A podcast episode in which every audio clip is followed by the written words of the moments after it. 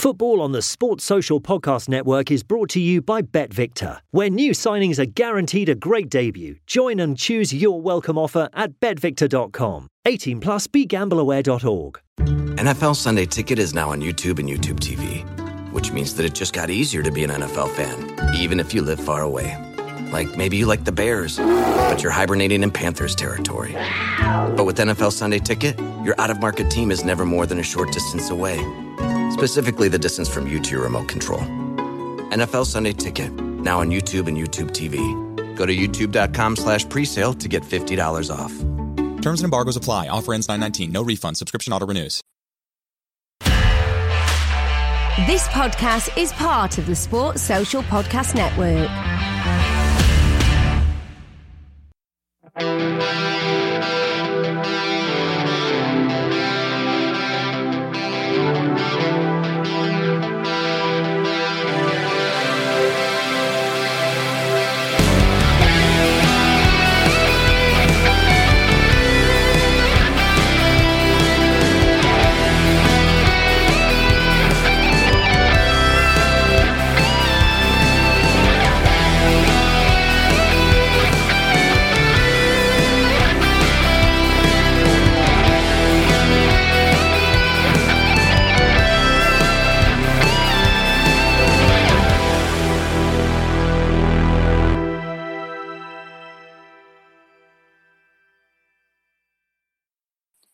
Hello and welcome to episode 23 of the VAR at the Bar podcast. I'm your host today, I'm Dan, and I'm joined by.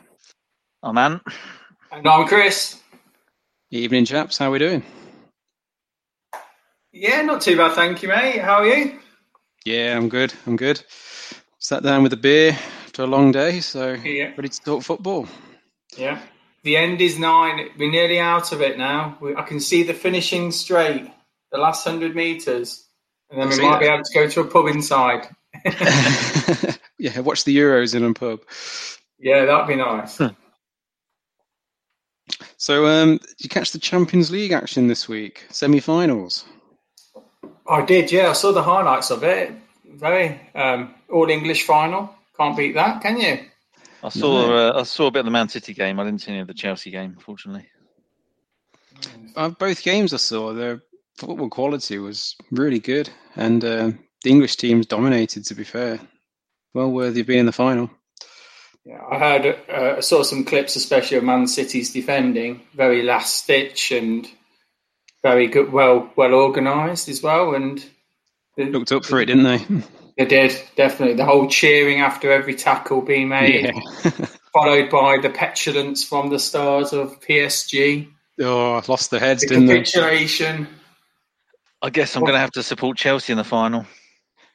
Yeah, exactly. Yeah. No, but but but guys, you know this is a rags to riches story. Man City, twenty-two years. Warms your heart, doesn't it?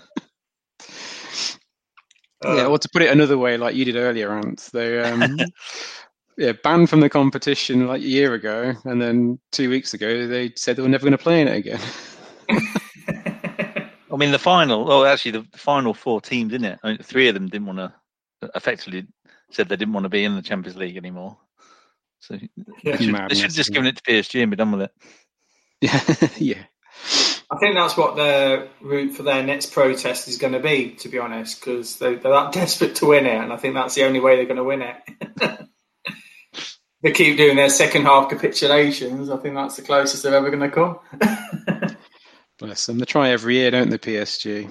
yeah. They try, How much but money they just, spent on that team? They just lose their heads. Just absolutely, absolutely bonkers. I just think it's absolutely mad that we've got an all English final and they've got to go all the way to Turkey in the middle of a the end of a pandemic to play this game. However, I've heard some breaking news about that. That Villa Park have put their name in in the hat to hold it. Okay, why Villa Park? Yeah, but How do I um, play? it's, it's still the government has still got to say that the, the teams can't go to Turkey. It's, it's Are they- basically are down, they- down to the governments to say it's not safe to play in Turkey. And and I guess they're looking at it probably on a financial side as well, and thinking we might be able to get fans in if it's after the certain Yeah, Uh, and I think it's also the fact that you got all these broadcasters and journalists have probably booked travel and flights to Turkey now. Yeah, So it's a it'd be such a shame if they have to rearrange it all, wouldn't it? Yeah. Yeah. but anyway, I mean, just back onto the football side. I mean, Tuchel has beaten every big manager, hasn't he, since since he's taken over at Chelsea? My, I must admit, I put my hand up and was a bit dubious at first about him, but he seems to be doing a grand job, doesn't he? Need to correct you there, Chris. He hasn't beaten Sam Allardyce. Right. yes. Yeah. Everyone but. I apologise. All the big managers, but Big Sam. Former England coach, I'll have you know. yeah, exactly. Mm. My question is: Would you would you have beaten Steve McClaren if he was a coach of a club still? Who knows? Yeah, yeah, he would. I'm pretty sure he would. What do you reckon then, guys? What's the score going to be then? Do you think this is going to be uh, Man City's year, or or It's do you got think? to be Man City's year? It's got to be. I think Chelsea will win it. No, I do. I do think Chelsea will just pip it. You know what? I would. I'm going to do a Kevin Keegan, but I'll love it if Timo Werner pulls out an absolute worldie of a performance and just shuts up every single negative thing that they've said about him all of this year. I would actually like that. I like Timo Werner. just just to prove people wrong. I think he's had a tough year. The lad has ten assists. I mean, in the Premier League. I mean, I think that's the highest strike. Um, I think It he's is. I second, think it is. so behind highest. Harry Kane on that. No, big Alright. final though. I hope that it will be a real and just uh, let them play at their best. Really. No, I think it will be. Both are very energetic teams, aren't they? Yeah. Speaking of facts, though, um, did you know Chelsea reached the Champions League final now? Three years in three uh, three times, and each time they've changed the manager mid-season. Oof. Oh yeah, That's a good stat. yeah. I like that. Let's change the manager more often. I think they do it enough. I don't think you need to encourage them. Send an email to Mr. Abramovich with that stat.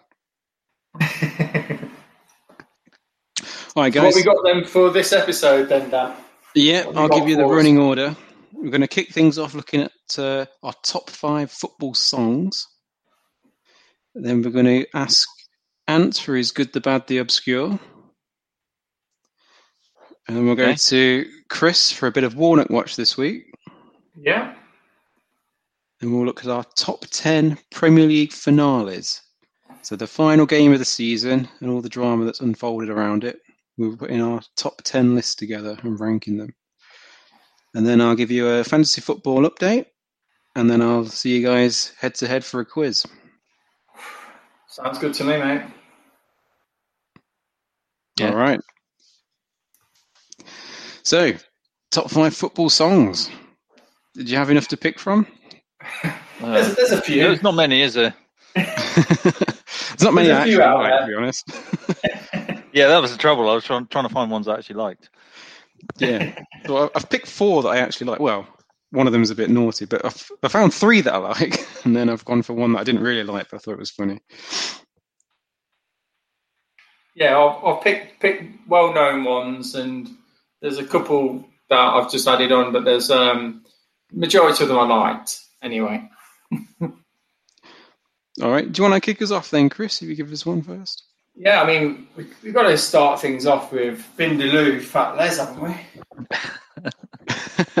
Quality track. Keith Allen stomping round is it London with his cronies. I'm not going to lie. I, I actually left that one off because it's fucking annoying. I know it's iconic, but it's annoying as anything. the, the thing the thing is normally it is annoying but you know what when you're in a pub and it's the start of a major championship or the match is coming in five minutes long and that pops up. It just gets you a bit more revved up doesn't it? It's, it just gets you gets you gets your blood flowing a bit more. Yeah, I like it. It's just a bit harmless fun, and it's a It obviously a, a- the video is a parody of Bittersweet Symphony, which uh, exactly. so exactly. You- you're not a Vindaloo fan then, and I don't, I don't mind the curry, but uh, not necessarily the song. we all like Vindaloo. yeah All right, and you give us one, please. Yeah, I'm, I'm going to kick it off with, with my favourite, World in Motion. You can't get better than that one. Yeah, That, that's a good. proper proper classic from a decent band. Yeah, yeah, I've, I've stuck it on my list as well. It's uh, it's a nice track, isn't it? Iconic. New Order at the best. I mean, it would have been a, a brilliant track had John Barnes decided not to rap halfway through it, but he just he, he makes it that bit like just the right amount of cheesiness for it. Yeah, But if it didn't have that in it, it'd still be a great track on its Yeah. on its own right. No. It's a good point. Does it does it add or does it detract from the song? I think it adds it either way. in a way because I you've think it got adds the it, it adds it in a football sense, but uh, if you were listening to New Order's greatest hits, you're probably thinking, "Oh Christ, what's this rubbish?" Yeah, It'd be one you'd skip if you were an actual massive New Order fan, probably a music enthusiast. but if you like a bit of footy as well, then I'm sure that you would listen to it. yeah, no, good pick. It's on my list, um, but I'll, I'll I'll give you another one. I went for another one of my favourites, Three Lions by the Lightning Seeds. Yeah, good pick. Which Again- one? Ninety six or ninety eight? Well, the '96 one, obviously. And then the, the other rebrands that they've done on, on every single major championship since. But no, a fantastic song, isn't it? Yeah, I think it, in 1996, I think that song got to the top 30 in the German charts as a single. Can you imagine Really? that? Really? That's yeah, mad. that's true. Yeah, it was. It was just uh, such a popular track. It was a bit of a phenomenon at the time, wasn't it? Yeah. With the Euros Definitely being held in my childhood. Yeah, yeah, yeah. Go on, Chris. You give us another. Yeah. Okay. Um, I'm going for. This is a bit of a parody one. Reach number one, and it's Sven, Sven, Sven, Goran Eriksson by Bell and Spurling. You must remember that. Vaguely. That was Yeah. terrible. That- it was terrible, but it was brilliant. You got you got to put them in it. they made number one in the in the top forty. I mean, wow. that's mad, isn't it? Absolute madness. But fair play to them. They took took advantage and did it. I'm speechless that that got to number one.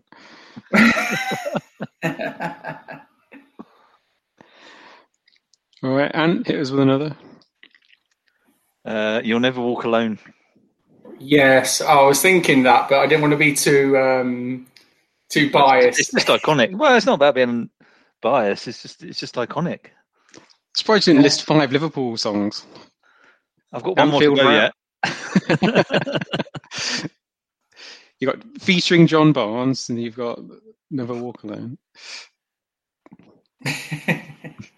Well, yeah. Well, I mean, what can you say about it? It's uh, it's um, such an iconic song for Liverpool Football Club, and even just to hear the Liverpool fans singing it on the terrace, you just have such an appreciation for the togetherness of it. It's a it's a great track. yeah. It's uh, it's haunting when they start singing it in the stadium. Oh yeah. It is. It is. You're right. It's the twelfth man, isn't it? Really? Yeah. Sing it before the game kicks off. Daunting. All right, I've gone for a song called "Eat My Goal" by Collapsed Lung. Don't know if you remember that one. Don't know It that was, one. um, Yes. Yeah. It was around the same time in the lead up to Euro '96. It was used on um, an advert by Coca-Cola, and they had like a an advertising campaign. It was "Eat football, sleep football, drink Coca-Cola," and the song seemed to just pop up everywhere thereafter in relation to football. Yeah. No. But yeah, definitely. quite enjoyed that one. Yeah. No, I like that one. Um, my final one really is um, Dario G, Carnival de Paris. Oh yeah, remember that. That's where they got all. The, the good thing about that is they got the sounds from all the different countries, didn't they? All like a bit of African bit, bit of Asian. Thought it was a very good mix. Yeah, it was a fun track. It's um, It was a real fun one, yeah. it's more like a- Euro pop star. yeah, so Euro pop and dance. It's very different vibe to a lot of football songs, isn't it? It's in, it's a it's a good one. Uh, and you got another one for us? Um, yeah, you actually mentioned it last time. It's the Anfield rap. Oh, yeah. you didn't actually go there, did you? I did. Bloody hell. I Oh. had to. I had to. some people like it, some people hate it. You know, everyone talks about it. You name it, you, you start talking about football songs, everyone will say the Anfield rap. Yeah, but not not glowingly. Well, it doesn't matter. no publicity like bad publicity. No, fair enough. You're right. It is a talked about football song. It's fair enough. All right, I'll give you one that uh, I don't really like, to be honest, but I needed, I wanted to talk about it, and it's um, "Don't Come Home Too Soon" by Del Amitri. So this was a song for Scotland in the '98 World Cup, inspired by being drawn against Brazil in the group stage, I think. so they quickly rustled it up. Just how how depressing is that for a Scotland player? They write a song about your World Cup prospects. Don't come home too soon. well, it's the it's, it's the optimism of the progression into the next round. I remember in the music video as well. They they said to all the Scotland players, "Right, do loads of skills like all the South Americans." They went, "You what? We can't do that." And he ended up with just like Colin Hendry doing a couple of kick ups in the video. Oh, it's just so Scottish football, the whole affair. Yeah. It's quite it's quite funny how you say that Colin Hendry did a few kick ups when uh, Gazza chipped it over him for the for him to then catch on the volley in '96. But yeah. No, yeah, I'm all out of mine. To be honest, mate, you've uh, named my top, my five anyway. All right, you got any left, Dan? I've got one. Um, I had to look it up, but I, it's uh, Stern des Sudens. It's Bayern Munich theme. Oh, don't know that one. It's, I mean, it's it's okay. Uh, the only reason I, I just put it on the list is because I remember being in a bar in Munich when I think they just won an important game or title or something, and there was this drunk guy just chanting it in my face for two hours. you know what I was saying to you nicely. Of, get involved. it's kind of stuck in my head. Like I said, I didn't know the name of it. I just had to look it up. And then when I heard it again, I was like, "Oh yeah, that's the one. I remember that." well, good pick. I like that. And uh, this this one's a bit of a cop out, really. But my final pick was the uh, Champions League theme song. It's not really a song with words, but the, the tune just uh, yeah, uh, I just love you it. Know what? I, I, I, seriously considered that, and I thought, nah, it's not a tune. I can't put it in. But it fair just enough. goes through you, doesn't it? Yeah, I mean, I've, I've only I've only been there live a handful of times, being a Leicester fan, where I've been at a game and they've played it before kickoff in a Champions League game. But it is it is something special. I do love that theme song. Yeah. No, that's good. Have you got any special mentions at all? I have. I've got. I've got one for you, Chris. Is it crisscross? Um, no, I'm, I'm. I'm disappointed that you didn't mention it because you have done on a previous pod, and that's Royston Drenthe, Tak Taki. Oh yeah, yeah, Mr. Drenthe. Yeah, forgot about that. Yes. I, I like that. That's good. Um, my one was um, I remember when back in the day when I was younger, playing football at school at lunchtime, and somebody always goes crisscross, and then someone will go, "Well, mate, you jump." I'm like, oh. taking a taking a mick out my name and and using it as a foot as a song, which wasn't even used as a football song, but I just used it as a bit of a joke on there. Yeah. The, the only uh, special mention I had was um, Arsenal's Hot Stuff FA Cup song, which was cringeworthy to say the least. Oh, yeah. there's, there's, a few of them down the years, isn't there? Cringeworthy FA Cup songs. That's yeah. another top ten we can do in the future. That's another top ten for itself, I think. Yeah. Do you want me to go through a few of the social media ones? Yeah, what, what did people have to say that they like yeah, sure. So the first one I got is uh, 80s and 90s football. They said World in Motion, New Order, first yep. single he ever bought. Three Lions, just a great, a great football song that really captured the summer of Euro 96. It did, yeah. Final one, Carnival de Paris, Dario G, France 98 anthem, still sounds good today, which I totally agree with. Solid uh, then the next one we've got, uh, Alex from the Scoreless Thriller, he put the song "Put Them Under Pressure." Does anyone know that that one? No, I don't know that, that one. Under Pressure, sung by Republic of Ireland football team. Uh, that was uh, for Jack Charlton. Italia 1990. We'll have to check that one out. That's a good shout, that is, isn't it? Fantastic shout. Uh, and then the next one I've got uh, is uh, Chris uh, Stonage. Uh, and he's got We're on the Ball by PJ and Duncan. That, that song, it just sticks in your head, doesn't it? Yeah, exactly. exactly. Um, Stu from the Stu and Now pod, he put Best Song Three Lions. Yeah. Um, Rodney McCain um, has done, given me a chance about uh, Ole Gunnar Solskjaer. So, you are my Solskjaer, my Ole Solskjaer. You make me happy when skies are grey. Alan Shearer was fucking dearer. So please don't take my Solskjaer away. That's quite a nice chant. No. Um, then we've got another one, which is um, from um, a friend of mine called Regular Gav. He doesn't really follow football, but he he thought he'd try and get himself involved, which I thought was a nice gesture. Cool. Um, he said Nessun Dorma, if it doesn't, if it can count. Did they use that for the start of? Was it a BBC World Cup thing? The Nessun Dorma. I don't know. I think so. But then he said, World in Motion, um, if it doesn't totally get let down by John Barnes rapping. Is, so he, is, does, is he not? Is he not thinking of the Champions League team? Because people get that confused with. he probably is, Drama. yeah. Yeah. Um, and then he then put um, World in Motion and noticed that Keith Allen was in that and obviously in Vindaloo. There you Oh. go. There's a fact. Mm, like. Uh, then we've got um, Hatbridge Harry. He's a massive Tooting and Mitcham fan. So uh, apparently, on a away day to Hastings, uh, he put he put for a chant. Where were you in '66? He got an arrow in his eye. He got an arrow in his eye. He got an arrow in his eye, and it's all your fucking fault. Uh, medieval themed songs from the Travelling Terriers during the 2016-17 season. Can't be a good old fashioned chant, can you? I think Not they sure need to that one- work on it a little bit. yeah, I can't see it charting.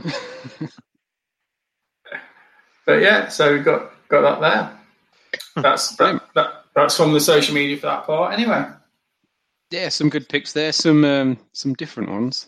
yeah, I like some of the good. some of the football chants were quite interesting, weren't they? Yeah, that that's again podcast um, we can do in the future. Top ten pod, top ten football chants. There's a few of them.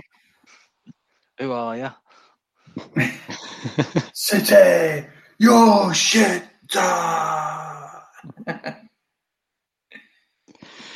All right then. Uh, moving on, we've got Ants doing the good, the bad, and the obscure this week.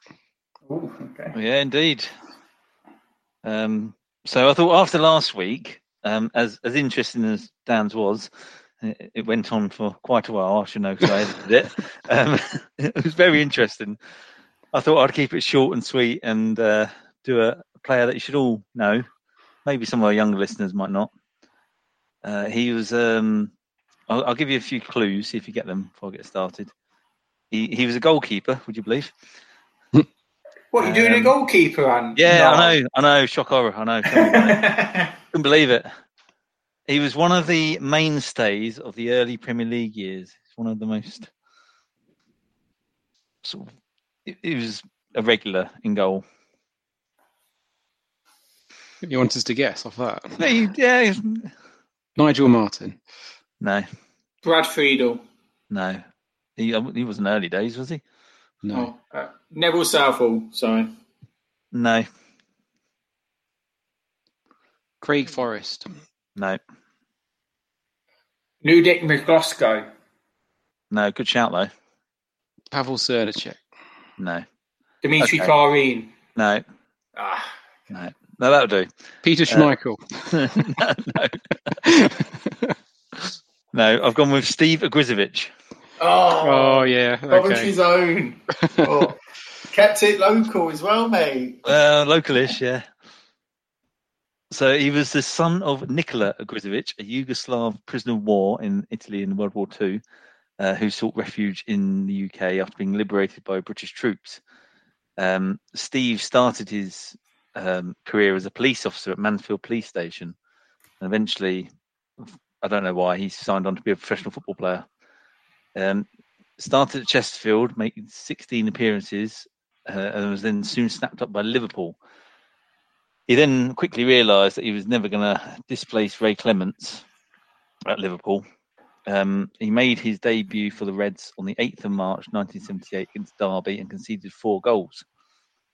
He was, he was actually at Liverpool for five years and he only made four appearances, but he came away with two European Cup medals. so, not bad going.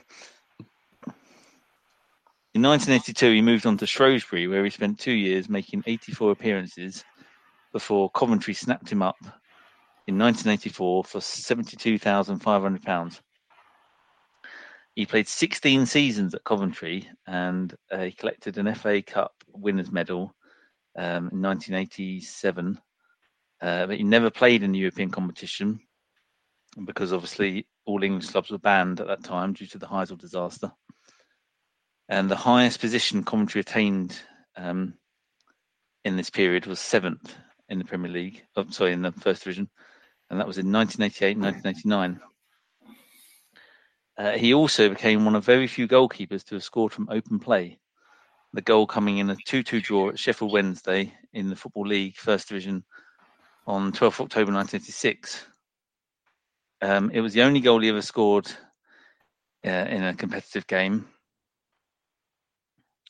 But he he has another record in that he is also one of four players to have played top flight football in four different decades, along with Peter Shilton, John Lukic, and uh, my favourite, Sir Stanley Matthews.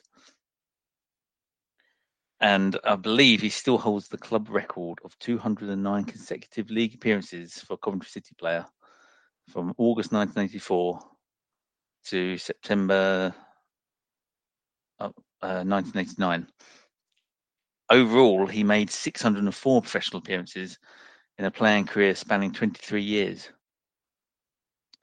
He was still Coventry's first goalkeeper at the start of 97 98, when at the age of 40, he was the oldest player to play in a Premier League game that season. Um, in order to gain his final playing contract, Ogrizovic had to give up smoking as one of the conditions.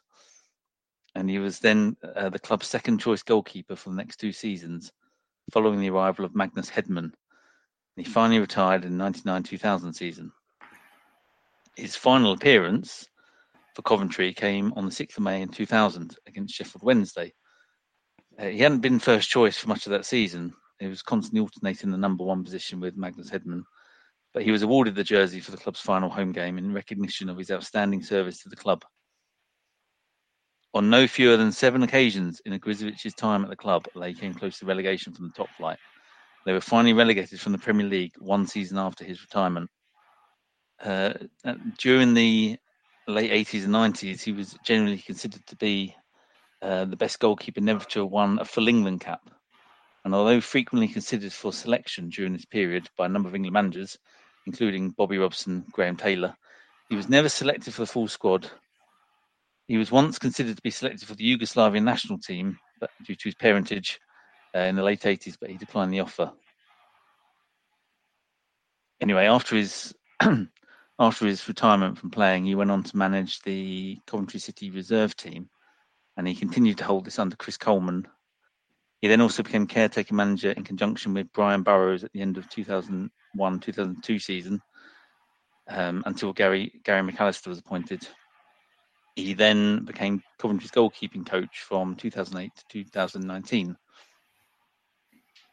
Aside from being a football player, he was also a cricketer, reaching minor counties level as a fast uh, as a medium fast bowler.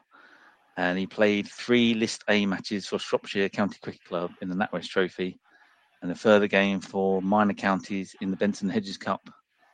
Amongst the players who he got out at his level were Chris Broad, Martin Moxon, and Alvin Kallicharran, all international cricketers. Wow. I've heard of two of them, so I couldn't tell you if uh, if that's an achievement or not. yeah. Anyway, no goalkeeper on our good, the bad, the obscure list is complete without a funny story. In 2003, according to a petition posted on www.petitiononline.com, uh, Grizovic had been travelling the world using only public transport in an attempt to raise money for a charity called Over the Bar, which was devoted to helping young goalkeepers develop their skills as athletes. On his way through Kazakhstan, the unfortunate Mr. Grizovic had accidentally trespassed onto private military land, resulting in the hapless tourist's incarceration and accused of being a spy. Uh, the British Embassy has contacted the K- Kazakhstani government, but nothing has come of this, wrote the author of the Free Steve Grizovic appeal. Here is our petition to Tony Blair and the Kazakhstani government demanding the release of football legend Steve Ogrizovic and protesting his innocence. Anyone in doubt of uh, Ogrizovic's popularity among the Coventry City supporters were quickly set straight when a whopping total of just under 300 people flocked to sign this petition calling on the uh, Kazakhstan to release their hero, a number that in the intervening nine years then mushroomed to more than 700. Please free Steve as he's a bent nosed hero to millions, implored one signatory. he's obviously innocent, and this is no way for a rubbish goalkeeper to have sp- uh, to spend his time, wrote another. Anyway, a reporter from the Coventry Evening Telegraph wasn't having any of this, and he became a bit suspicious of this story. So he went to Coventry training ground and uh, asked him himself. Uh, this is a complete hoax, said a slightly surprised Ogrizovic upon being told of this rumour. I haven't a clue where it's come from. I haven't made any trips to Kazakhstan lately, nor am I planning to. I can only assume that with the well documented breakthroughs in science of late, I've obviously been cloned. so, I mean, uh, while obviously he took it in quite good humour, um, it is perhaps worth noting that although he denied ever setting foot in Kazakhstan, he has never said he isn't a spy. Wow. Hmm, There we are. interesting. no, it's a good pick. He's uh, he's a bit of a legend, isn't he? Yeah, he's a bit of a local legend slash spy. I haven't very seen own James Bond of Coventry. I saw a clip of him playing once where it was in the it must have been the eighties where he was kicking a ball out as a clearance and he was wearing trousers. He was playing in trousers, and his trousers flung off the end of his boot as he kicked the ball. He must have been a bit baggy. yeah, they were. They were like jogging trousers, grey jogging trousers. yeah, that was, that was funny. But yeah, Oh, he's a, he's a legend, iconic keeper. Keep him coming. Yeah. I'm all out of goalkeepers now. I can think of another one. Well, Who, whose goes it? It's my go next next time, isn't it? Yeah, you got one ready. Yeah. Uh, yeah, I think so. I think so. I might have to keep it in the keeper keeper uh, mantle. You don't Just to keep to. it flowing. You don't have to. It's up to you, mate.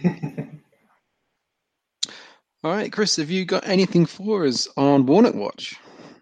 Um, yeah, sure. Uh, so where we left him, or I should say Middlesbrough, uh, they really needed sort of a bit of a miracle to reach the playoffs. And they need to win all their matches. And Barnsley, who was sixth, to lose all of them. Uh, next up for them was QPR, themselves in 11th place at the time, and two points behind Boro. But unfortunately, they lost 2 0 at home. Uh, Bolasie scoring Boro's only goal uh, on in a post-match um, conference, uh, Warnock said it was an absolute shambles. He's learned some valuable lessons today, and he's also admitted that there are some players at the club that just don't want to be there. Interesting. Uh, so, unfortunately, after that game, Boro's playoffs hopes have now evaporated. Uh, next up was a match against relegation threatened Rotherham.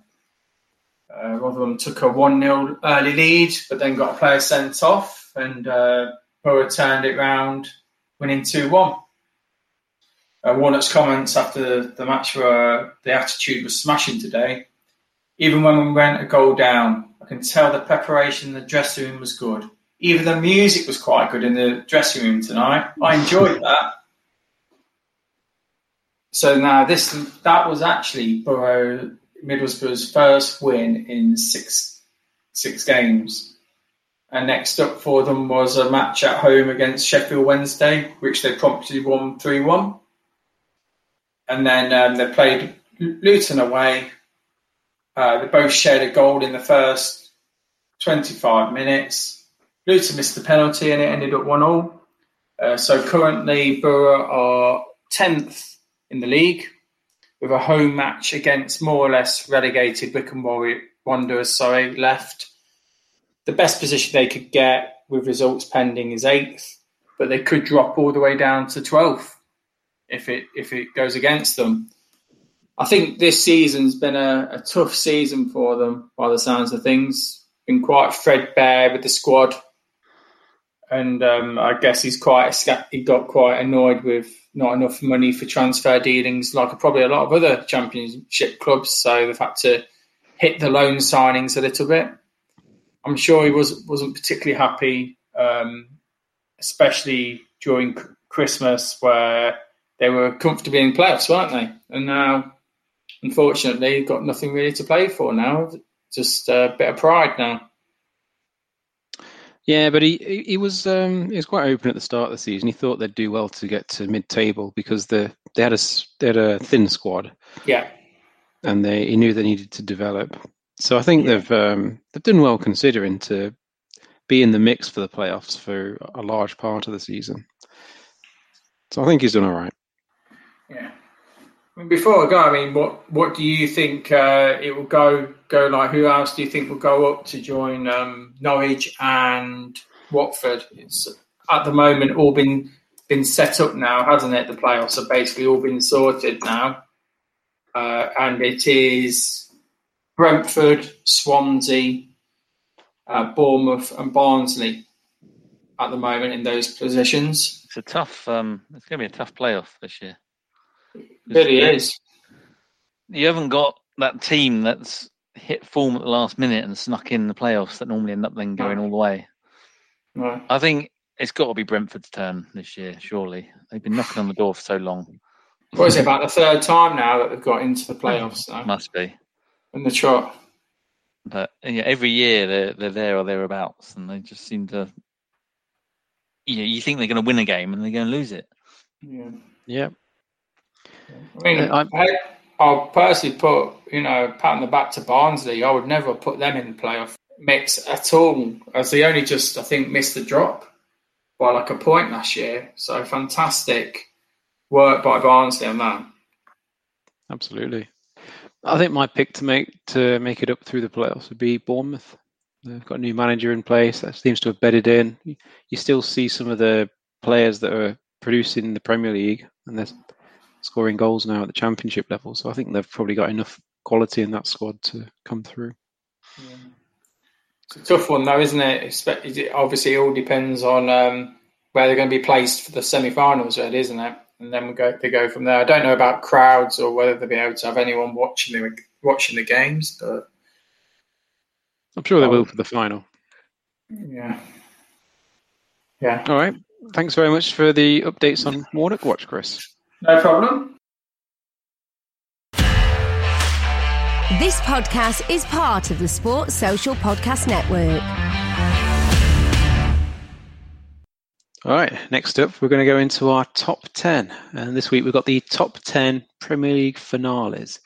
So we're looking at the last games of the season and uh, some interesting matches that we've had that are memorable for whatever reason and all the drama that's unfolded on the final day. So, as we always ask, how you found the list, guys? Yeah, it's good. I, I enjoyed it. I, I loved the last day of the season anyway. I just love it how you you know when you watch the highlights of match of the day and they like switch from game to game. You, you see the highlights yeah. of one game, then oh, I'm just going over to Crystal Palace, Southampton now for their what's happened there. I just like the you don't you don't know the full score until it hits. You know the ninety minutes on the highlights on all the games. But yeah, I enjoyed it. Yeah, I thought it was. Um, yeah, it, it was interesting. Obviously, you've only got what twenty eight years to choose from, so there wasn't. obviously, there's a lot of games, but it was then deciding well, what, what order do I put them in, and what constitutes yeah being higher than the other. I, f- I found that a lot of them seem to be more um, relegation dogfight ones rather than yeah. yeah. yeah, which I think there's obviously a lot more on them, isn't there, than say a European place, monetary wise, and there's just a lot more jeopardy, isn't there, with it? Yeah, more often than not, they're they're a bit tighter in the table at that stage of the season, aren't they? Except for this season. okay, let's uh, let's kick it off then. So, Ant, I'm going to come to you first. What's your number ten, please? All right, at number 10, I've gone for the battle for the top four in 2002 2003 between Chelsea and Liverpool. That's my number nine. Oh, Okay, I've not actually put that on my list. Um, so obviously, the, uh, Liverpool had to win to finish in the top four. Um, they took the lead when Sami Hyypiä nodded home a free kick. Um, however, cash-strapped Chelsea hit back through goals from Marcel Desailly and Jesper Grønkjær, um, securing three points uh, that took Chelsea into Champions League spots and um, persuaded a certain Russian billionaire to buy the club that summer. Yeah. It's you know, had they not got in the Champions League, then maybe we wouldn't have had the Chelsea revolution. No, good point. Yeah, Yeah, I mean, I've got all. it- All I've got is is a winner takes all match between the two teams. They were battling very closely for the last few few games of the season, and they called it the twenty million pound match. I mean, if you hmm. called that now the twenty million pound match, you'd just be laughed. You'd be like, "Well, what league are we in?" you know. But back then, obviously, taking zero out, and it's a, a bit more jeopardy with it, wasn't it? But it just makes me laugh hearing the 20 million pounds. It's almost like Doctor Evil in uh, Austin Powers, isn't it? When he goes, "Oh, ransom of 10 million pounds," and people just laugh at it. Yeah, it seems strange though, thinking about cash-strapped Chelsea. I mean, Yeah, I know. very strange, isn't it? a long time ago. They were probably still paying off Winston Bogarde by that point, weren't they? yeah, yeah, or was he part of the Roman Revolution? I can't remember. uh, I think he was the start of it, wasn't he? Uh, 2000, I think he went there. Yeah, I mean, they had Desailly, so they must have spent a fair bit of money. Yeah. All right, that's a great way to kick us off. Uh, who did you have at number 10, Chris? Yeah, my number 10 was West Brom versus Man United. Fergie's last game, 2013. I said I spoke about this briefly before, I think, so I'll be very again, just be as brief again. But this was Fergie's last match as manager of Man United after 26 years in charge, and also his 1,500th game in charge of Man United. By this time, West Brom were in a fantastic eighth place in the Premiership under the guidance of Stevie Clarke, and also from goals coming from a certain loanee from Chelsea called Romelu Lukaku. I don't know if you heard of him, but I think he's quite decent. The game was a bit of a dead rubber, um, and also Man United were crowned champions by a comfortable 10 points from Man City at the time. What made this game even more of a surprise was that West Brom had just come back from three back to back defeats, including a 4 0 defeat the previous week against Norwich. So Man United took a 3 0 lead and then a 5 2 lead, but ended up getting pegged back, back by West Brom. West Brom scored three goals in the last five minutes, which isn't very Man United esque. Uh, super sub Lukaku scored a hat trick off the bench, and the goal scorers for Man United were uh, Alexander Büttner, uh, Kagawa, and uh, Hernandez. Names that you would never really thought that Man U would have would have bought, but um, they got No. the goals in that game. Uh, yeah, it's a memorable game, wasn't it? Definitely very eventful. I had it at number eight, and I was thinking, have I put that too low? But um, I think I think I've just put put it in the right place. yeah, I, It was a because- dead rubber. It was a great game, but it, Yeah. there was nothing to play for. Exactly. It's just no jeopardy really with it, was there? And also, I'll remember watch coming back from being out or something and, and seeing that score, and you sort of rubbed your eyes just to double check. five all. Man United conceding five goals for a start, three in the last five minutes. It's just never heard of, really, is it? No, it's a good one. It's a good one. It's, I've not actually put it on my list, um, mainly because we've mentioned it before. But yeah, um, but no, so that's a good pick. Now it's Dorrans and Lukaku. Unbelievable! Sir Alex Ferguson is crestfallen because West Bromwich Albion something special. Not the finish that Sir Alex Ferguson wanted, but one result will not ruin 26 and a half years. Incredible work. He has written his name in lights across the English sky. He has touched the stars, and they will talk about him for generations and generations.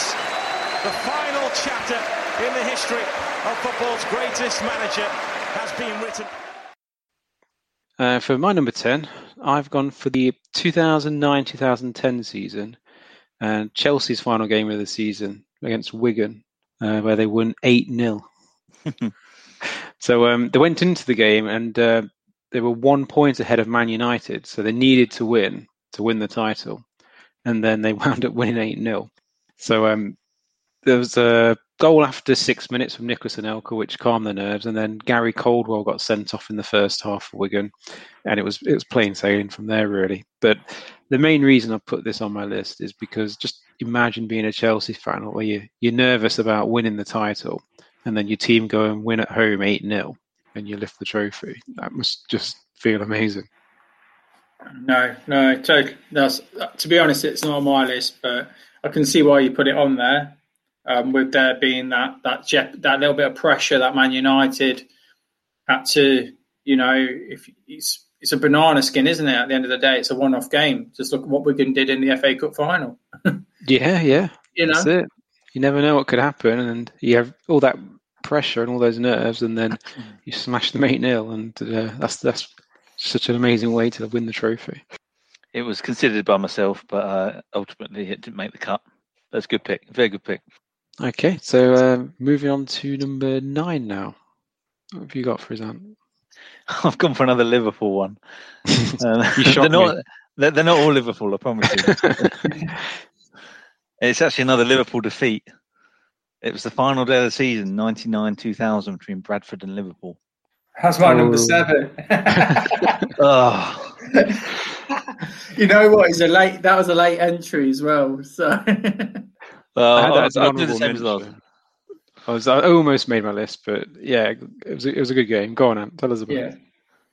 So once again, Liverpool were chasing Champions League spot, and um, Bradford, who'd been written off by nearly everyone in their first ever season, um, had the chance to avoid relegation if they beat Liverpool in the final of the season, and that they did. Bradford uh, Bradford defender David Wetherall headed home the only goal of the game, um, which sparked a pitch invasion from the delighted home supporters. Uh, and it also meant that Wimbledon were, were, relegated after 14 seasons in the top flight.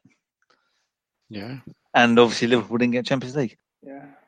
Um, got just a couple of other bits to add to that. Um, with five games to go, Bradford was six points behind uh, Wimbledon and 18th. But a run of three wins and a draw gave Bradford some hope and left them level on points before the last game of the season. Coincidentally, like Ant mentioned, Le- Leeds were battling with Liverpool for this qualification for the Champions League. Uh, Watford and Sheff Wednesday are already down, so it's between Bradford and Wimbledon for the final place. But it wasn't looking good because Bradford lost their last game um, before this one 3 0 to Leicester. So obviously they, they really had to roll up the sleeves and like um, Said, two veterans helped with the goal, Wetherall and uh, Gunnar Halle, who no doubt we'll mention later on in the, the pod, um, with the win. And Liverpool had a team with Heskey, Owen and Gerrard in as well, which was even more sort of miraculous really. Uh, Wimbledon lost 2 0 away to Southampton, and obviously Bradford stayed up, and then Bradford continued to then spend millions that they never had, which we mentioned on another pod. Got themselves into a lot of debt whilst getting relegated. Indeed. Yeah, that was a it was a memorable match, wasn't it? It was sort of like um, it was billed as almost like an impossible dream that they could survive by beating Liverpool, yeah. the mighty Liverpool, and it was a big shock when they did win that game. Yeah. I don't know. I think if you want to face anyone on the final day of the season, Liverpool was the team you want to face because they, they do like they do like to keep um, teams from relegation. they Giving like them a helping out. hand. You can never yeah. say that. I know that that's two you mentioned straight off the bat, mate. Involving involving Liverpool. You had to think what else you're going to bring through. How many more final Liverpool games of the season can you pick from, though? Uh, not many, not many. what happy ones or miserable ones for the fans? I've only got one happy-ish one. Yeah, I think I've got. Halle takes it. A Wetherall free! Fantastic header! Bradford City lead Liverpool by one goal to nil. Well, you won't see a better header today than that. It's a quite magnificent header from Wetherall. Where on earth Liverpool's marking is, I don't know, Mark. But when the ball arrived at me, had a bit to do, and my God, didn't he do it well? Anyway, we're still at number nine. So, Chris, you had um, uh, Chelsea, yeah, Chelsea, Yeah. Liverpool. Okay, so I'll give you my number nine, and it was this is the 2006-2007 season, and this was the battle for the UEFA Cup qualifying spots between Reading, Portsmouth, Bolton, and Tottenham. Okay.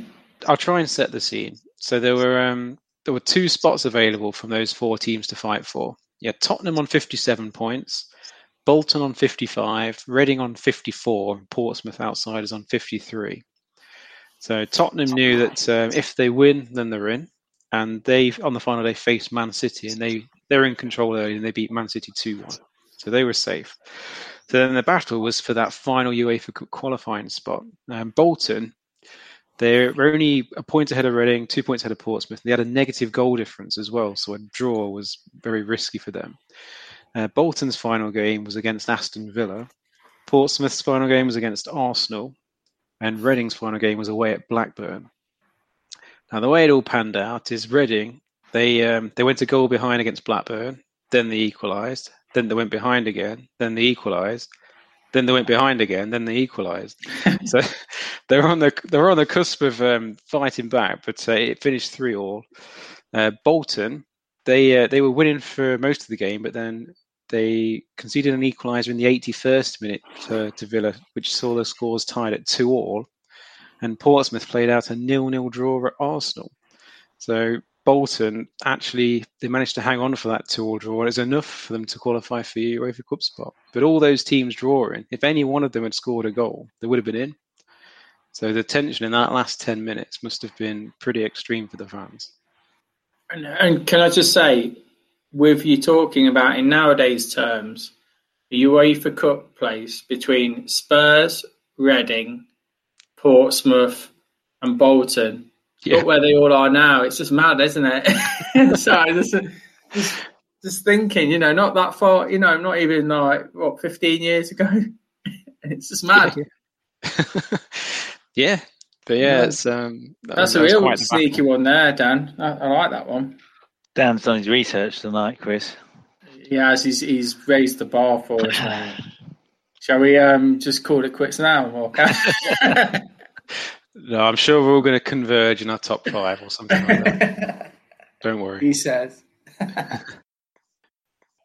So um, moving on to number eight. So have we done your number eight, Ant? Yeah, it was West Brom Man United. Okay, okay. Uh, Chris, what do you have at number eight? Yeah, sure. Mine is Man United, West Ham, 2007. I know we've spoken a lot about um, the Yeah. Tevez, Mascherano uh, moving and so forth in other pods. But I just thought that this was just uh, quite a good one to put in. I've actually put this at number three on my list. Really? Okay. I've Have actually you- left it off.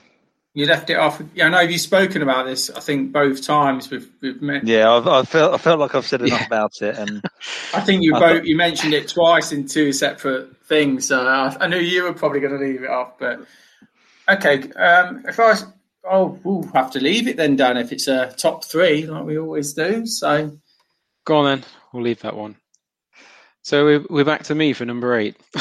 you're on. So I've gone for the 2007-2008 season, and it's the Fulham Great Escape. That was considered, um, but I didn't add on to mine. I, I was not on my list. I think it's a special mention.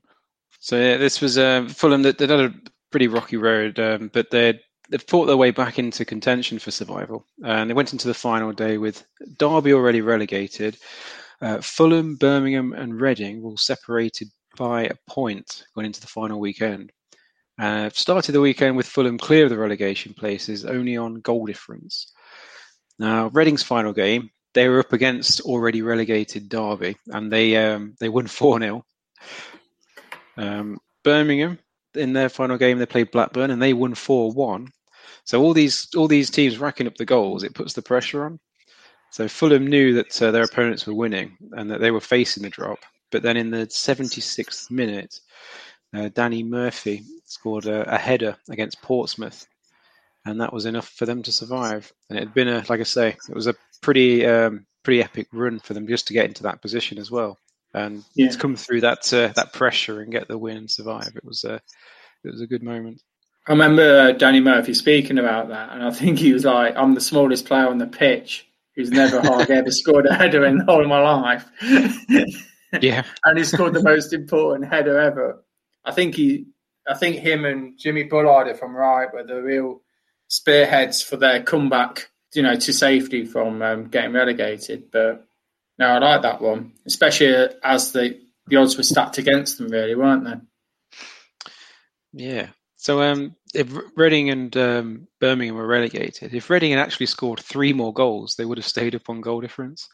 But um, but seven nil's asking a lot. but Derby were that bad that season. Yeah, you never know. You never know. Fulham need to score to turn it all around their way again. Bullard's cross. Murphy header! Fulham take the lead in one of the biggest attacks of the season.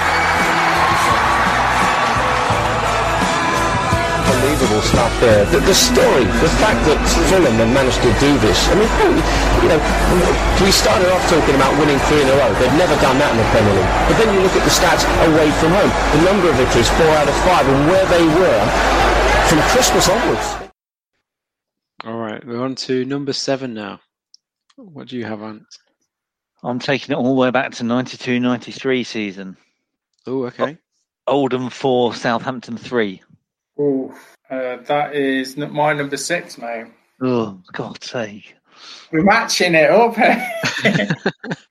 I'm, I'm going to find one. Your, have you got that on your list? Um, I've, I've not, but I've, I've got a feeling that I might have I might have missed a good one here. So go on, Ant. So uh, I've done a little bit of backstory for this one. um, so So for Oldham to survive, um, three wins from their uh, final three matches were uh, required, and they also had to bank on Crystal Palace gaining no more than one point from their final two matches. Uh, Oldham's first game of the final trio was away at second place Aston Villa, who had to win to have any hope of winning the the, the, the title that year.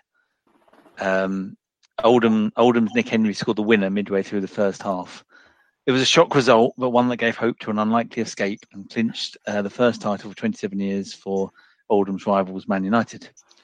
Anyway, three days later, Liverpool came to Boundary Park and were beaten 3 2, whilst Crystal Palace managed to gain a draw at Manchester City.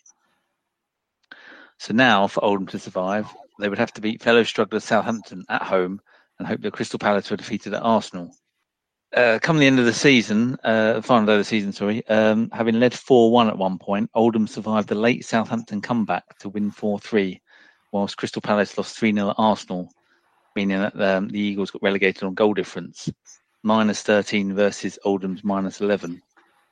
So even if Palace had lost 1 0, they still would have got relegated on goals scored because Oldham, as I've spoken about before, scored 63 goals that season, whereas Palace only scored 48. Got anything to add, Chris? Um, only that, um, as results were at the end of the season, Southampton were only one point above relegation themselves. So it's quite an interesting finish, really. All I can say is that there were also Ipswich and Sheffield United in that um, rumbling for a possibility of getting relegated. But like Ant said, it was just really between them two. And, they, and Oldham was just on a bit of a hot run at the time, weren't they? Their run was just perfectly timed. Yeah, although unfortunately they got relegated a year later. Yeah, yeah, never to go back up. No. Wow, that's a good one. That is. That's a cracker. All right, thanks very much for that. Uh, what number do you have that I want it, Chris? Uh, that was my number six. Dreams can come true, and Oldham's just has. They will stay in the Premier League for another season after a 4-3 thriller of a win. Okay, what did you have at number seven? Uh, mine was Bradford Liverpool, so okay. I'm Have having a bit of a quiet time here. Ant seems to be um, cop blocking me. Excuse me. Football blocking me. I know you enjoy it, Chris, but that's a bit much. All right, move on to my number seven, and it's the 98-99 season with Man United. So this is the year they won the treble in the end. Did you consider this one, or is it just uh, too much of a foregone conclusion with Man U winning? I I thought it was a little bit more, bit too much of a foregone conclusion with the they had the treble in mind, but I can understand why you put it on the list. To be honest, Who, who were they playing? Was it Spurs? Yeah, it was. So I- Yeah. I'll tell you the backstory. Then they um they they had Arsenal just a point behind them going into the final game of the season, and like you say, Man United were playing Spurs, and they actually went to goal down to Spurs. So it was on, but uh, Man U fought back, and they they won two one thanks to goals either side of half time from Beckham and Andy Cole. So um, I, I put it in just for that drama on the final day where you're losing, potentially losing the title, and then they, they fight back and win it. So just just the drama of that really is the reason I put it on. But then, like I said, it was the same season that they went on to also win the, the FA Cup and the Champions League that year as well. So it's the start of something special. That's a good one. All right, we're on to number six then. All right, Chris, let's see where you put this one. Sticking with 92 93 season. Middlesbrough 3, Norwich 3. oh, are you kidding me? No, only joking. No. No, I've not got that one either. Okay. Go on in. Okay, so on the final day of the 93 uh, season, uh, Norwich had to go to Middlesbrough. Uh, and for Norwich, a place in the UEFA Cup first round was, up for grabs because they'd had an absolutely amazing season. Um, they were even title contention until a few weeks prior to this. Um, they were battling for the top three with Aston Villa and Blackburn Rovers. Only two of the three teams could qualify for Europe. Middlesbrough uh, had already been relegated, so they didn't really have anything to play for other than pride. Anyway, uh, Efan gave Norwich lead inside 14 minutes uh, before Willie Falconer pulled one back for Middlesbrough just before the half hour mark. Uh, it wasn't long into the second half when uh, Paul Wilkinson gave Middlesbrough the lead in the 64th minute. Around about the same time, Blackburn also went 1 0 up at home to Sheffield Wednesday. So this put Norwich down to fourth and out of contention for the um, UEFA Cup qualification. However, that, didn't last long because Norwich scored in the 65th minute to equalise Efan Ekoku again and putting them back into the top three. Andy Johnson, not the bald one, uh, made it 3 2 to Norwich uh, moments later. But then John Hendrie equalised for Boro in the 72nd minute. Norwich held on for an excruciating final 20 minutes of the game to draw 3 all and finish one point above Blackburn. Had the sides been level on points, Blackburn would have finished third with a significantly greater goal difference. And obviously, we all know that the following season, uh, Norwich finished 12th in the league, but they went on to um, have some unforgettable wins in the UEFA Cup against uh, mainly Bayern Munich, and they were eventually knocked out by Inter Milan. So, yeah, there we go. No, that's a good pick. That is. I didn't realise there's so much drama attached to that game on the final day. no, no, that's a sneaky one there. I'm well done with that. I like to sneak one in every now and then. Yeah. Okay, and uh, Chris, I can't keep up with all these ones we've had of your list already. So who's your number six? yeah, mine was Oldham Southampton, so on to Okay. you, mate. Thanks. All right, my number six. Uh, I've gone for the 95-96 season. Um, it's the Man City game against Liverpool. That's my number five. Oh, Right, I've you're- got that at number three. All right, we'll go. We'll, we'll go back to it when we get to number threes. But Chris, Yeah. you're talking about it. That's fine. I'm happy with that. All right, so um, we'll go on to number five then. Who have you got, Ant? Liverpool 2, Blackburn 1, 94 95. That's my number five. What's that, Chris? Number four. All right, you can talk about this one. Yeah, Chris. go Chris. You can, you can have this one. I'll talk about this one because I feel like I'm just um, being piggybacked tonight. Listeners want to hear what you got to say, Chris. So a bit of backstory: with four games to go, Blackburn are leading Man United by six points. Coming into the last game of the season, the lead was cut down to two points. Uh, Blackburn had a difficult trip to Anfield, and Man U were away to West Ham, who had nothing to, to play for, so the pressure was really on. Blackburn took the lead when uh, Stuart Ripley set up Alan Shearer to score. Barnes equalised with a well placed effort. And then, with two minutes remaining, Shearer had a golden opportunity to put Blackburn ahead, but unfortunately skied it. However, there's a twist in the tale when Jamie, Jamie Redknapp scored a free kick in the last minute. It was a bit bitter, um, but obviously over at Man United, they were drawing 1 all with West Ham at the time, uh, with West Ham's absolute heroics from uh, the keeper, Ludek Miklosko, as well as their defenders that were literally flinging themselves at the ball. If you ever see any footage of the last 10 minutes, I think you, you'll see that. And obviously, Andy Cole missing a few golden opportunities, which led to a lot of the fans um, getting on his back a little bit. But anyway, it's a bit bitter, bittersweet because uh, Kenny Dalglish, an Anfield hero, um, and also at the time Blackburn manager, uh, got pats on the back randomly from Liverpool fans to celebrate him winning the league, uh, and also gave uh, Blackburn their first championship. So that's really all I've got on that. Really, um, amazingly though, like I said, the performance by Ludek Miklosko for West Ham sort of stole the show a little bit as well. I don't know if you got anything else to add there, guys. I just uh, wonder what would have happened had Man United had won the league that year, what would have happened to Redknapp? I reckon he might have been shot dead in the middle of the pitch by Liverpool fans. Well, yeah, I mean, it was a it was one of the most tainted sort of goals, wasn't it? No one sort of celebrated it. No. I don't think he even. It's like Liverpool have scored. Oh shit! They might have handed the title to the rivals. I've, I've got a couple of bits on this. Um, I saw an interview with uh, Blackburn player Mark Atkins, and he, he confessed that he hadn't been sleeping well for a couple of weeks leading up to the end of the season because they felt he, he and the, and the whole squad was feeling the pressure so much, mm. and they, they really did begin to buckle under the pressure. Yeah. Um, and then also for that game, uh, Dalglish decided to try and sort of break their routine a little bit, and he checked them into a different hotel um, for that Liverpool game, and it only unnerved the players even further. Um, before the game as well, Dalglish told all the players to go out and have a couple of pints to help with the nerves. And um, there were players on the bench that were like desperate to go to the toilet all the way through the game as well. so it didn't really help the, the nerves. Or, I mean, an- another thing that I found really strange was I don't know if you, you saw, but um, he left out Chris Sutton as well. He played Mike Newell which I thought was an odd an odd choice. But I guess it might have been that Sutton might have been injured or carrying a knock or something. But you would have thought with that partnership they would have had that going to Anfield, going sort of all out, all guns blazing, really. Maybe don't know because Newell, yeah, had a good season as well, quietly that, that year. Yeah.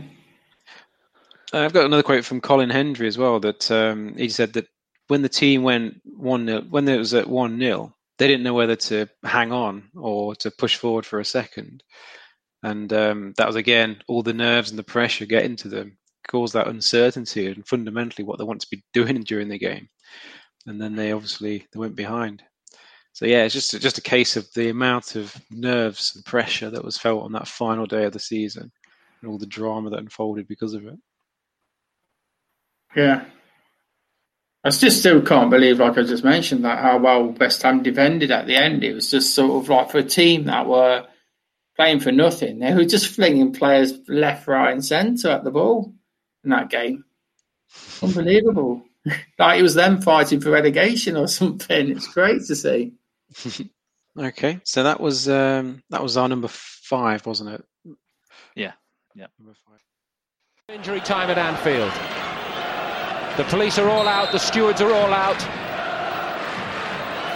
The jury's still out in the championship race. Oh my God! It's in! And it's a fantastic goal for Liverpool. Now even Kenny doesn't know, the man who knows everything about football. Magnificent from Jamie Redknapp. Tim Flowers couldn't keep it out. What a goal. The news is coming in from Upton Park.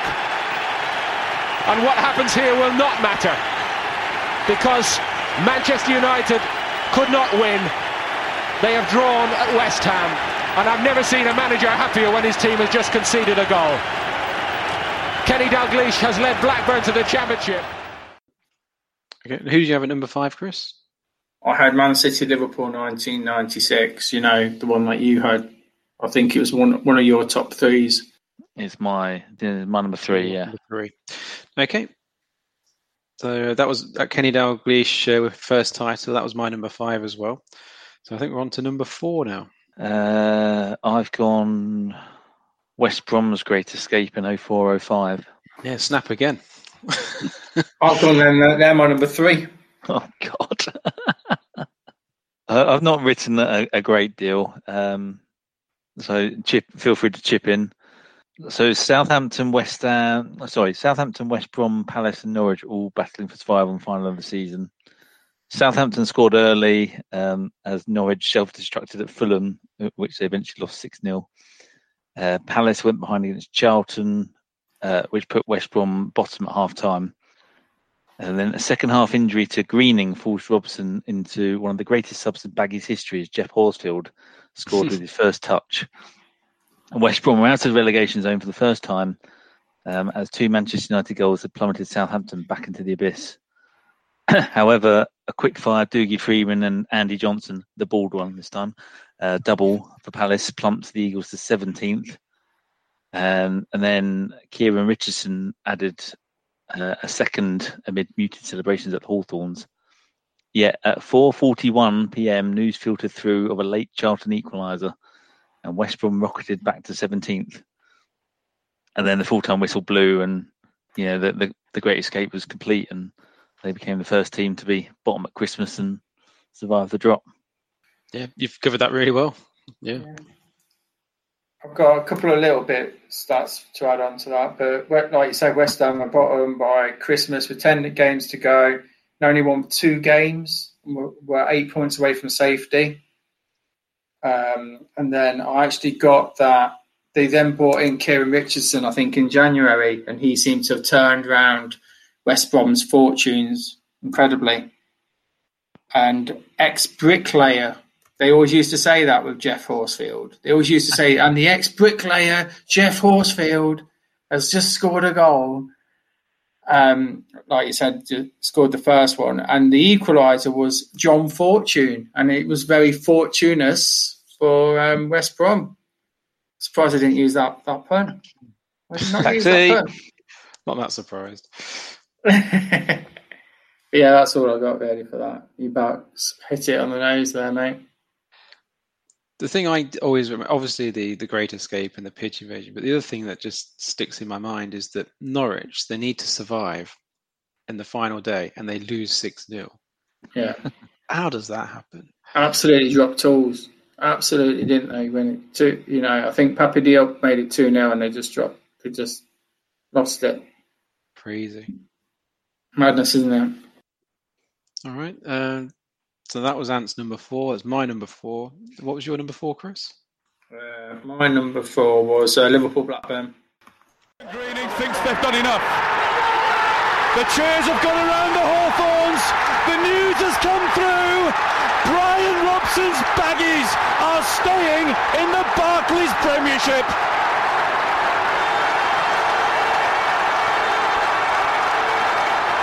Bottom of the table at the start of today. Bottom of the table at Christmas. The curse is over. West Bromwich Albion supporters pour onto the pitch. So we're into the into the top three then. So Ant, what is your top? Uh, Your Man top three? City, Liverpool, 95 96. Oh yeah. Go on, Chris, I'll let you have this. Oh, thank you. Yeah, so at that, at that time, Liverpool were comfortably in third before they turned up at Maine Road. However, Man City were in the bottom three on 38 points with Coventry, Southampton as well but had a worse goal, goals difference.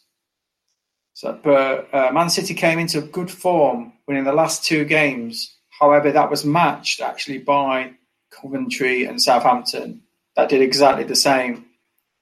Liverpool surged into a 2 0 lead at half time, which was levelled at 2 all. However, the manager, Alan Ball, at the time of Man City, thought that that was enough, as he was under the impression Coventry weren't, weren't winning at the time. Um, Ball asked his players to time waste around the corner flag, but took um, the sub at the time, Niall Quinn, to race down the touchline to tell teammates that the information that that Coventry were actually losing was actually incorrect. Um, so Man City ended up drawing the game two all, and Coventry and Southampton both drew, which actually sent Man City into relegation. So a bit of miscommunication basically cost Man City their Premier League life. It's just unbelievable, isn't it, how that miscommunication came about? I just can't believe that a football manager took the word of a fan that was it the, off a fan as well? It was yeah. of the fans apparently behind the dugout. I was like, "Oh yeah, Southampton are losing or Coventry, whoever it was," Coventry and he's gone, "Oh okay, right, get, get in the corner flag, lads." You know, but you would just go, you just go for the jugular, wouldn't you? You just make sure of the job. You know, you just come back from two 0 You got all the all the things on your side, isn't it? You know, you got the fans on your side. Just go for the juggler, go for the three two. There was um, there was a quote I found from Steve Lomas, um, and he said that he said that obviously Alan Ball told him to take the ball into the corner flag, and if it wasn't so serious, there was great comic value in seeing Big Niall Quinn running half dressed down the touchline and say a draw wasn't enough. It's the quickest I'd ever seen him run. And he told us we needed to win. Yeah, it's just it, it beggars belief because um, the other two teams, Southampton and Coventry, Southampton ended up drawing nil nil with Wimbledon, and Coventry drew nil nil with Leeds. So this information that someone was losing was just ridiculous. That that will never happen again in the Premier League. Will no. no, no, not in this well, day and age. Smartphones. No. Even in the nineties, you still had the radio. I know. Well, yeah, yeah. But like you said, to actually believe what a re- what a fan said, it's just like It's probably a Southampton fan planted at, yeah, at the of the game. oh, they're losing. You're safe. okay, I believe you then, mate. Thanks for that. oh, imagine how the Man City fans felt about this afterwards as well. Yeah. Well, I mean, it got worse from the following season because they got relegated again thanks to a comical own goal. Well. Those were the days. Now look. Niall, can you uh, sum up how uh, the City players are just feeling at the moment? Well, I mean, it's just like a cloud has come over the club. Um, it'll take a lot to get uh, anything back at this club. I mean, it's it's terrible in there at the moment. I mean, just as I said to one or two people already. I mean, when you when you start your football career, nobody ever prepared you for a day like this and um, all, all the great times I've had in football, even going back to being accepted in big clubs and you go on trials and, and you you think you, are out on the road to what's the greatest thing in life, and um, a day like today comes along and, and it's just unexplainable. No, no, one ever told me to be a day like today. All right, so that was your number three, and um, yep. Chris, what was what did you have a number three for us? Uh, number three I had was uh, West Brom Portsmouth, The Great Escape.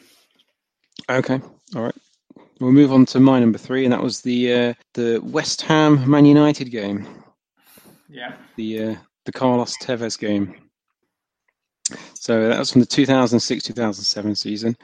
Uh, they started out with Watford and Charlton already relegated. Sheffield United were outside the drop zone, above West Ham on goal difference, and they were three points clear of Wigan.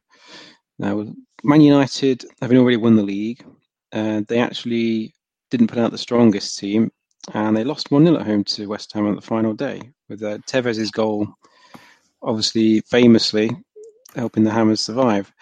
But meanwhile, at Sheffield United, uh, they went head to head with Wigan for this last relegation spot. And as it turned out, um, Sheffield United only needed a point for survival, but um, Wigan went in front with a Paul Scharner goal before Jon Stead equalised for Sheffield United on the stroke of half time. Uh, Phil Jagielka handled in the box, and then a former Sheffield United player, David Unsworth, scored from the penalty spot. So Sheffield United found themselves behind and facing the drop, but they still had half the game to go to try and rectify it. Um, however, on the on the 50 minute mark, um, Emile Heskey came close to another goal for Wigan when he nearly scored with an overhead kick. Thought I'd mention that one because I Wow, didn't quite that- believe it. I want to see footage of that, please. Uh, Sheffield United um, almost levelled when Danny Webber chipped Michael Pollitt and the ball came back off the post. Uh, Wigan were then reduced to 10 men when Lee McCulloch was sent off with 16 minutes remaining. Um, despite waves of pressure from Sheffield United, who dominated the second half, they just couldn't find that equalising goal, and it cost them relegation. So there's there's another side to that day, apart from the uh, the Tevez uh, ongoings.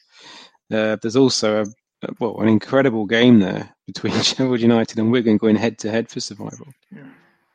Yeah. And then the bitter legal dispute we've we've talked about before, and um, yeah. that rolled on for a while. But I think that um, at the end of the day, Sheffield United did also have it in their own hands to survive, and people forget. Well, well, yeah, they did, and they just they ballsed it up really. Um, Uh, yeah, I mean, they, I've got here um, West Ham were seven, uh, in 17th place, three points above Wigan. Um, yeah, with 10 days games to go, they were 10 points away from safety. West Ham were. Run of six wins in eight games gave West Ham a real cha- chance as well. Incredible run, really. But obviously, that was due majorly due to the addition, I think, of Tevez and Mascherano. And with regards to the Man U game, um, they actually had 30 shots on target. I mean, 30 shots, Man United did, to, Wow. to only eight from West Ham. And I think two of them for West Ham were on target. So 50% um, finishing rate, very good. But it just shows how much of a bit of a snatch and grab it was a little bit. And obviously, to go to Man United anyway would be a, a real sort of difficult place to go to, even if it is against a part reserve team. So you had to really pop your hat out for that. But like I said, I didn't really know that what a game it was between Wigan and Sheffield United to Yeah. even give them a bit of a chance. Yeah, incredible. So yeah, that's why I, I put it in my top three. yeah. Fair enough. All right. Well, that takes us on to the number two then. What have you got for us, Ant?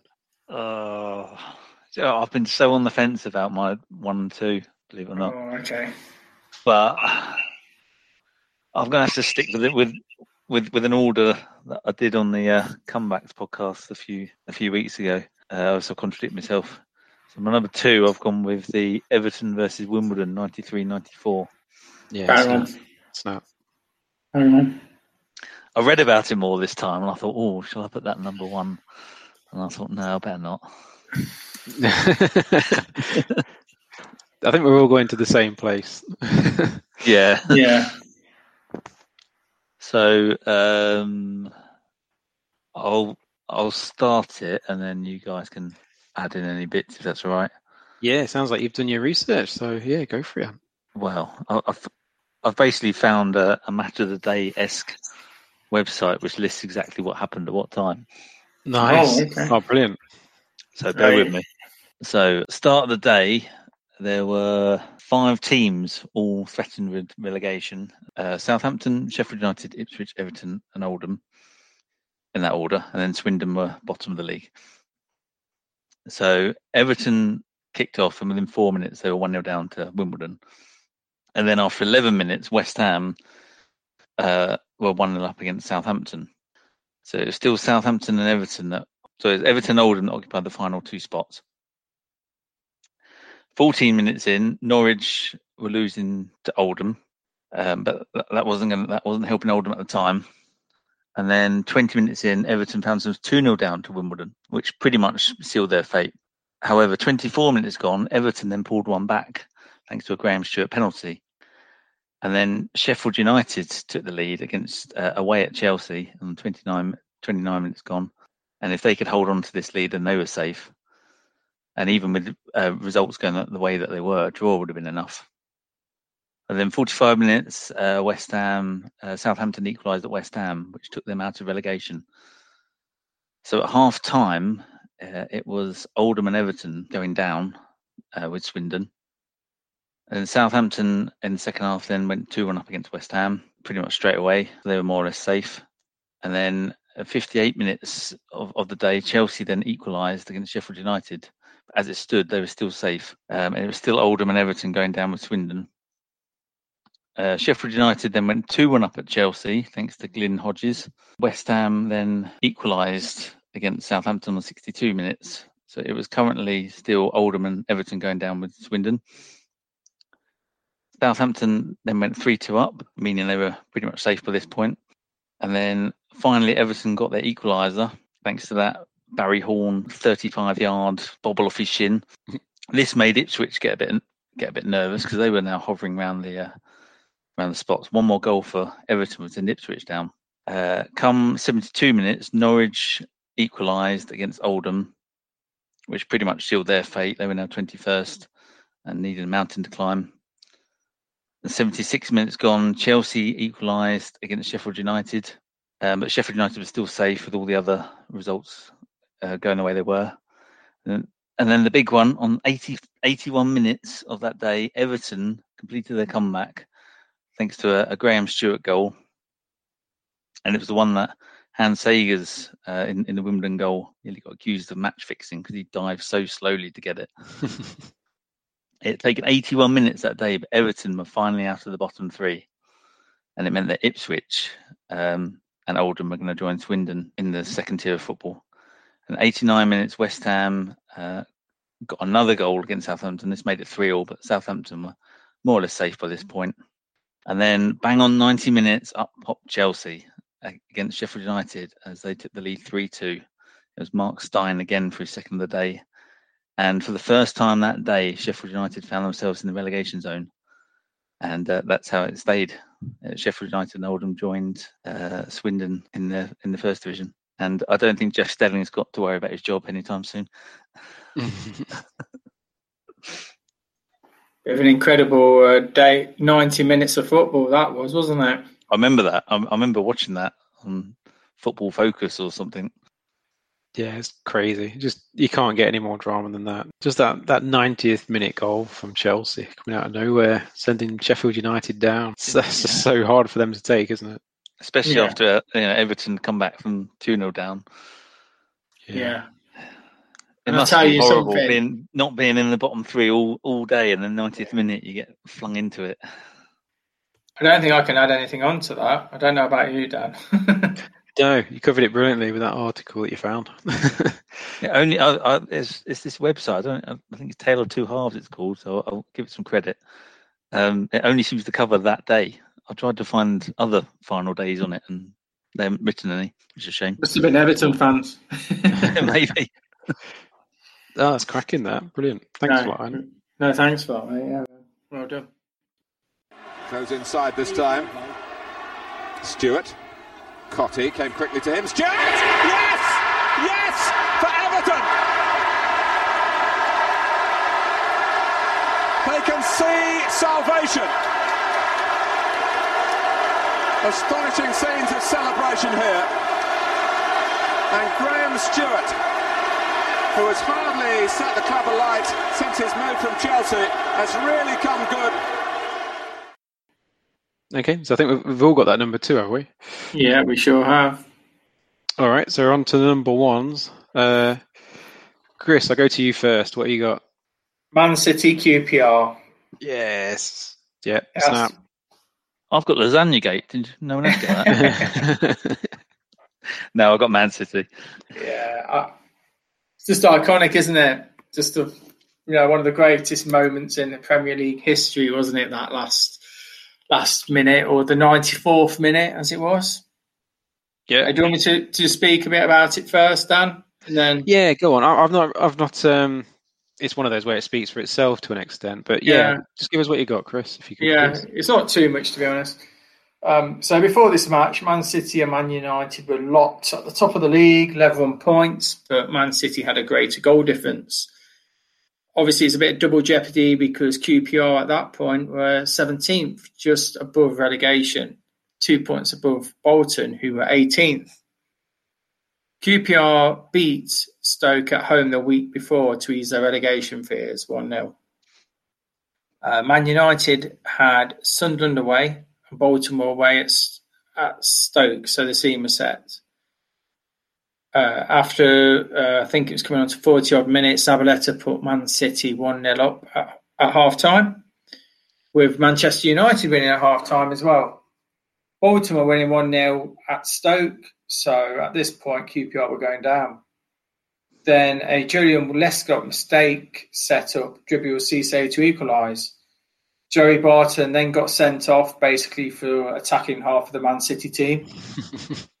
uh, then uh, Jamie Mackie put 10 men uh, QPR 2 1 up after fantastic cross by uh, Traoré. Um, Dzeko then equalised with a header off a corner to make it 2 all, and that was on the 91st minute. Somehow, uh, Manu's game uh, finished slightly earlier and they were they won one 0 And at that time, they were quietly sort of celebrating on the pitch at the time, um, whilst obviously keeping an eagle eye on what Man City were doing. Then on the 94th minute, Aguero gets the ball just outside the box, passes it to Balotelli, who had about three men on him, and he somehow manages to do a 1 2 with Aguero around the three players. Aguero skips past one, and then plants it in, which then uh, sends Man City into absolute, absolute raptures. And obviously, Martin, Martin Tyler going, Aguero! which we'll never ever forget. Nope. Um, yeah, and that, that ended up Man City winning the title. Uh, they only conceded 29 goals all season, and even if Q, um, uh, with the loss, QPR stayed up as Bolton could only draw with Stoke that day. So that's all I've got really for that. No, covered it well. Um, Balotelli's only uh, assist. Oh, that's the only thing I had left to say. Beat you to it, mate. Beat you to it. So what have you got then, Dan? I literally didn't write anything for this because I, I, covered it in another podcast. So I thought, yeah, no, I mean, yeah. Anything else to add there, Dan? No, no, you've covered the facts. I mean, that that's enough, isn't it? That's enough. Yeah. The drama of that, the, the final few minutes of that game with so much on the line, it will just never be forgotten by anyone. It's, it's one of those moments where you sort of almost know where you were at the time. I remember I was watching it with, with my flatmate, and we were sort of a bit devastated at the time that Man United were going to win another title, and just. Mm-hmm seeing you know the whole split screen and you can almost see them almost getting ready to celebrate any minute and then the actual absolute heartbreak when obviously that goal goes in and see Man U players just like couldn't believe it. Yeah, and just to remind people, at, at the time, um, I think everyone wanted Man City to win that game yeah. and get another name on the trophy.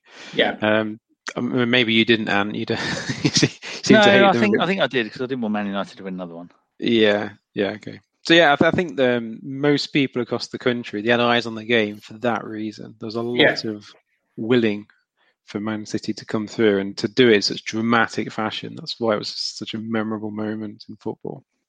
Incredible. And it's the way it's, if you look at the goal, the way Aguero took it as well. I mean, he still had a bit of work to do to get. Oh yeah. I mean, if you want to be critique it too much, I mean, I don't know what the, the defender was doing, slide tackling, and he was nowhere going to not go anywhere near him, but he still skipped past him and still finished with great aplomb, didn't he? Really. Yeah, it was cracking. The acceleration and quickly got the shot off, didn't he? Blasted yeah, fantastic. Goal was enough for the three points. Manchester City are still alive here. Balotelli, Aguero.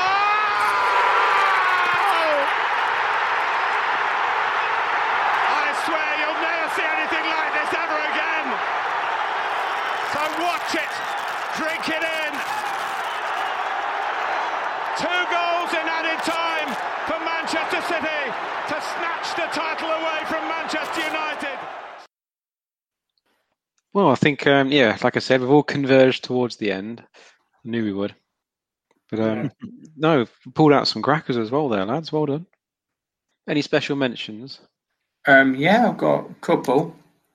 Um, my what first? I've got two. Um, the first one I actually had was uh, Leicester losing to Man United last year. That was obviously for the last Champions League spot, 2 0 defeat. And I actually had one which was a bit of a cheeky one, which I didn't add onto the list, but it was pre Premier League and it was Michael Thomas for uh, Arsenal against Liverpool in 1989. No, don't count. Don't count. No, don't count. Null and void.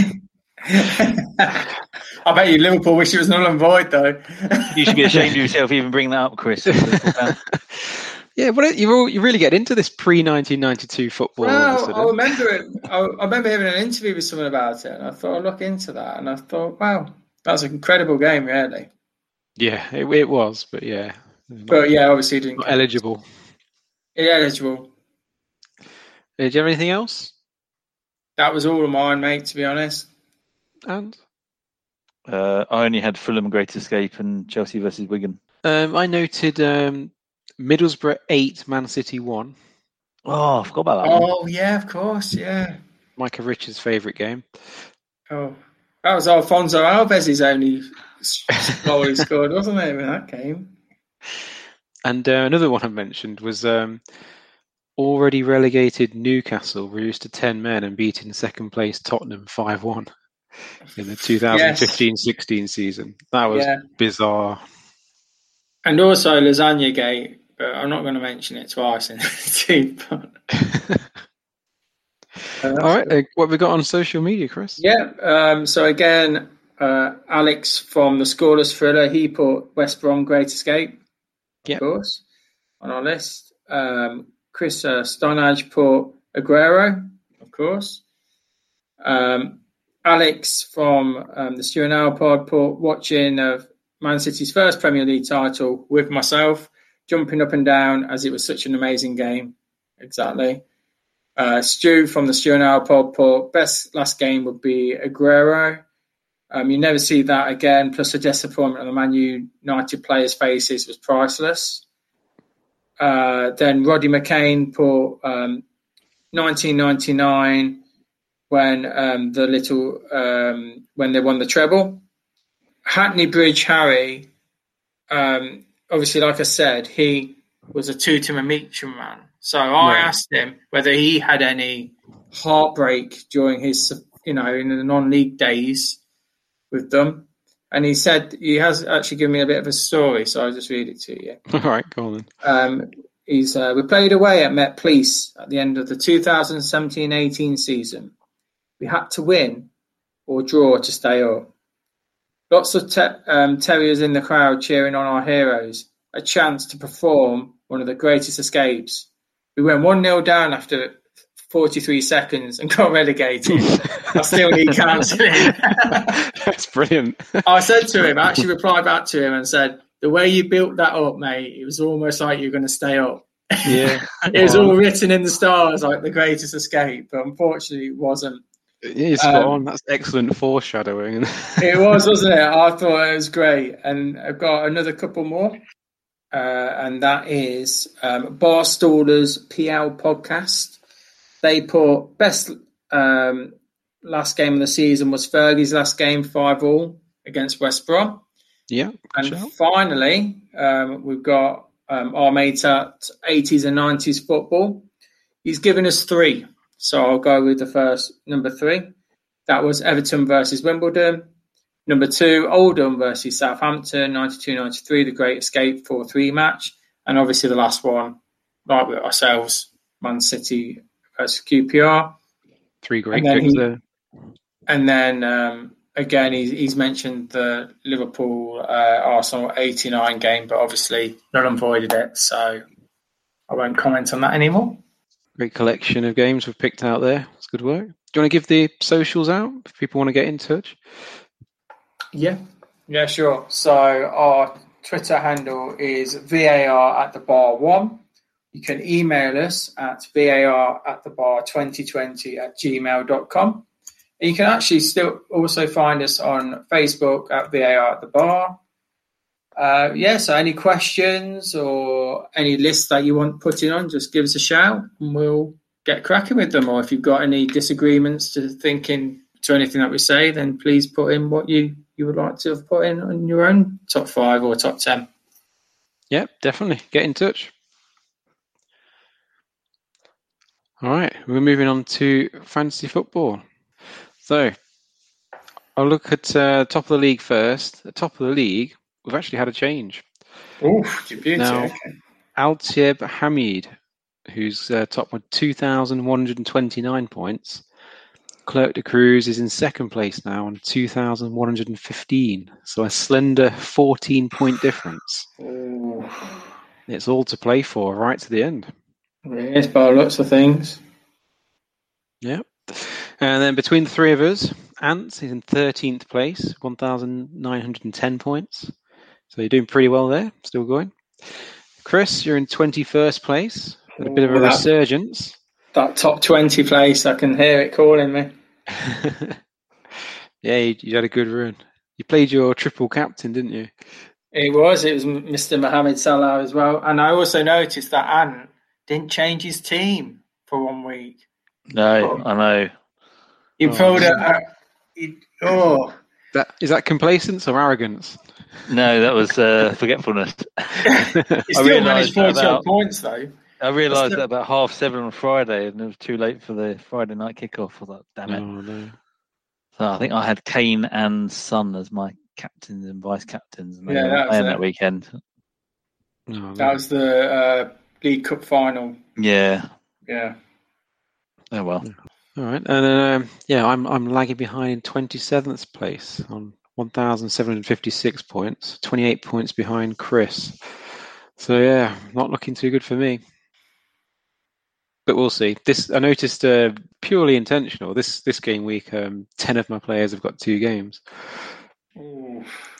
It wasn't intentional. So, it was you wait, very this is the last minute. Serge, how many points are you behind, Dan? About 100 odd. There we go. Same as last year. I'm, I'm doing a bit of a Leicester. I'm having a bit of a end of season wobble. I've got 150 points to make up to catch Ant. I don't think that's going to happen. I've played Well, all my never cards. know. No chance. Uh, right, the, the highest score this week goes to your best mate and Adam Gerlin. Hey. Again. Clocking all over the world. I know he's gone above me. I'm not happy. So he got 71 points last week. I'll go through his uh, his high point scorers. He had Dunk in defence, got eight points. Cancelo clean sheet with six. Dina seven points. Gareth Bale 21 points. What a week to have him in your team. Uh, Son 12 points. Uh, Iheanacho five points. And he had Kane as his captain, only got him four points. So he uh, he could have done even better, really. So yeah, I That couldn't believe lucky. that. that- that Spurs scored four goals and Kane didn't get involved in any of them. I know. You- You'd put money on that, wouldn't you? So, the all that's left is the quiz. Ant and Chris go head to head tonight. Uh, scores on the doors. Uh, I'm in front with 10. Ant, you've run eight wins, and Chris, you're on four. So you can uh, close the gap a bit tonight, Chris. Or Ant, you can pull to within one win of myself. It's all to play for. Right, fingers on the buzzers. Question one. Who did Arsene Wenger replace as Arsenal manager in 1996? Bruce Rioch. Bruce Rioch. Oh, damn it. Chris was there first. Question two. Which former England striker currently plays for Hokkaido Consadole Sapporo and is in his seventh season in Japanese football? Former England striker. Darius Vassell. No. Michael Ricketts. No. I'll give you a clue. He only got one cap for England. David Nugent. No. Good guess, but no. Um, Jeffers. No. James Beattie. No. Jay Bothroyd. Correct. Oh. Has he got Oh, a that- cap for England? He, yeah, when he was at Cardiff, he got capped for England. He's half decent, I, must admit. But I would have been here all night. I wouldn't have got him. Fair enough. He's actually got a pretty good goal scoring record in Japan, but he's um he's on the bench more these days because he's pushing forty. God, feel old. All right, so Chris, 2 0 up. Uh, question three Who were the first British team to win a European trophy? Celtic. Nope. Forest. No. Dundee. No. Aberdeen. No. Villa. No. Arsenal. No. Oh, Liverpool. No. it's good to say. Uh, Wolves. No. Good guess, but no. Tottenham. It was Tottenham. Way. What when did they win a cup? No, you're lying to me. They've never won. I couldn't tell you which cup it was, but they won the Cup Winners' Cup in 1963. no, that don't count. oh, okay, fair enough. All right, we're on to a gamble question. Hey, get your pen and paper out, boys. Uh, maybe we'll see. So it's um, how many of the eight clubs managed by Jose Mourinho can you name?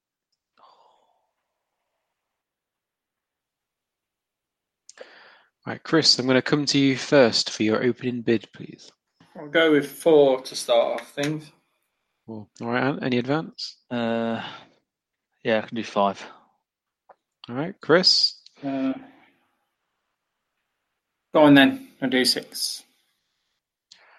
Okay, now, Ant, you've got the difficult choice to make. Can you get seven? or are you going to make Chris name the six? I'll go seven. Chris, can you name all eight?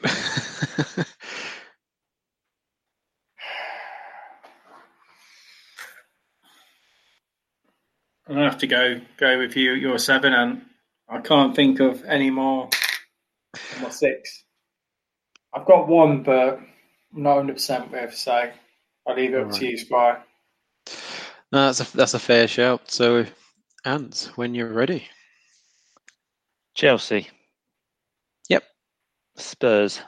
Yep. Man United. Yep. Um, Real Madrid. Yep. Inter Milan. Yep. Porto. Yep, you've got six. One to go. Oh, I hope I got this right. Is it Benfica? That is correct. Oh, well done. Well done, Ant. So yeah, he took over as Benfica in uh, 2000. That was his first managerial role, and then he uh, he went on to União de Leiria.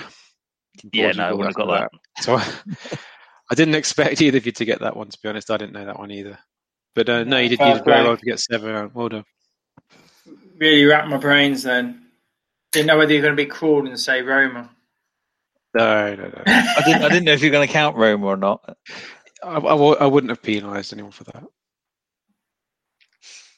All right, I've got another gamble question. Uh, this this one's a bit more testing. Oh God.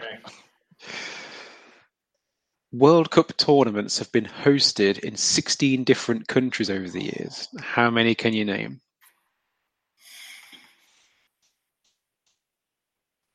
So we've- we've done a few podcasts in recent weeks where we've uh, we've touched on World Cups.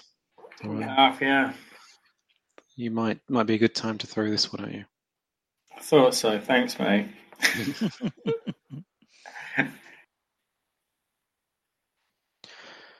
I'm going to come to Ant first for his opening bid. Oh, do you have to? Um, I'll go five. Okay, five. I'll go six. Uh, seven. Uh, I'll go eight. Ooh, bidding's uh, getting high fast. Uh, I'll give nine a crack. Try ten. Chris is confident. Look at him go. I'll try 11. Oh, yeah. Okay. What do you say, Chris? I'll try 12. Go on then. Oh, you bugger.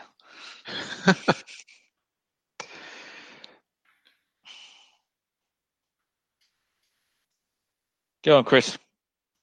Okay. Uruguay, Correct. Russia, Correct. USA. Yep. Brazil. Yep. Italy, Yep. France, Yep.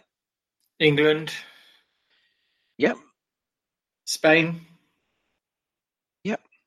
Mexico, Yes. Yep. So I've got how many more is it? Three more. You've got Right. one, two, three, four, five, six, seven, eight, nine. So I need two more. Cracking start though. And you'll kick yourself if you don't get some of these. The Netherlands or Holland. Going for Holland. I am indeed, mate. I'm afraid they've never hosted a World Cup. Really? I could have sworn Cruyff was lambasted for never winning something. okay. And can you name one for the point? Uh, South Korea. Correct. oh, Correct bollocks, yes. 2000 and um, Two, was that? Two. two, yeah. The Yeah. Italian fix one. Oh, you're doing so well, Chris. I thought you'd had it. Yeah. Uh, Go on. I was going to say Chile. Was that on the list? Chile was on the list. Oh, I knew it was Oh. early doors. Uh, also on the list that you didn't get was um, Switzerland. That was the uh, the final with the miracle of Bern, where Germany beat Hung- West Germany beat Hungary. Uh, Sweden, Brazil beat Sweden in the final. Oh, yeah. Was that was what you was talking about last week, last time, wasn't it? And Yeah, yeah. the keeper, the striker. South Uh, Africa wasn't mentioned, was it? Nope, that was 2010. Another one. Oh, God. Um, Argentina, 1978. Yeah, I was Um, thinking that. Germany, 1974 and 2006. You see, I, I didn't know whether you were going to say whether you wanted me to say west or east. But anyway, I, I'd have given you that. uh, never mind. There we go. Anyway, they did it as West Germany and Germany. Oh yeah, I could have got it wrong. From um, 2 0 down, and it's now 3 2 in front. Ooh. Right. Next question. Oh, this is a tricky one, actually. Uh, two clubs have only reached one FA Cup semi final in their history and gone on to win the trophy. Name one of them. So just to be clear, um, if they if they've reached more than one semi final, then that's not the answer. Wigan. Nope. They have reached. Nope. Good guesses. Derby. No. Coventry. Correct. 1987, the only Yeah. time they've ever got to a semi final. Talked about it earlier in this podcast. That's why it came to my mind. Could it be Coventry? And uh, the other one was Bradford City in 1911. Oh Yeah. god. Well, no, well done. My next question. Which team did Barcelona beat 4 0 in the Copa del Rey final this year? Atletico Bilbao. Correct. That's 4 3. Right, taking it in turns, I want you to name one of the seven Brazilians that have played for Man United in the Premier League. okay. I'm going to start off with Ant. Uh, Kleberson. Correct. First one on my list. Oh, fucks. It's just how it's going tonight, Chris. It just is, isn't it? I can't. Um. Okay. I'm not sure whether they are, but I'm going to go Fabio. Correct. And Chris? And? Uh, Anderson. Correct. I'll go for Fabio's twin brother, Raphael. Yep, thought someone might. Oh yeah. I thought you were going to go for him, man. I was like, oh my god. okay, that's Um, four down. Fred. Correct. All right, two left.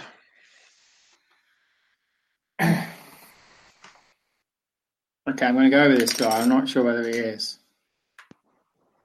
Andreas Pereira. You going with Andreas Pereira? Yeah, he's now at Lazio, but he was at Man U. You're right, Chris. He was Brazilian. Yeah. There's one player left. Ant. Oh.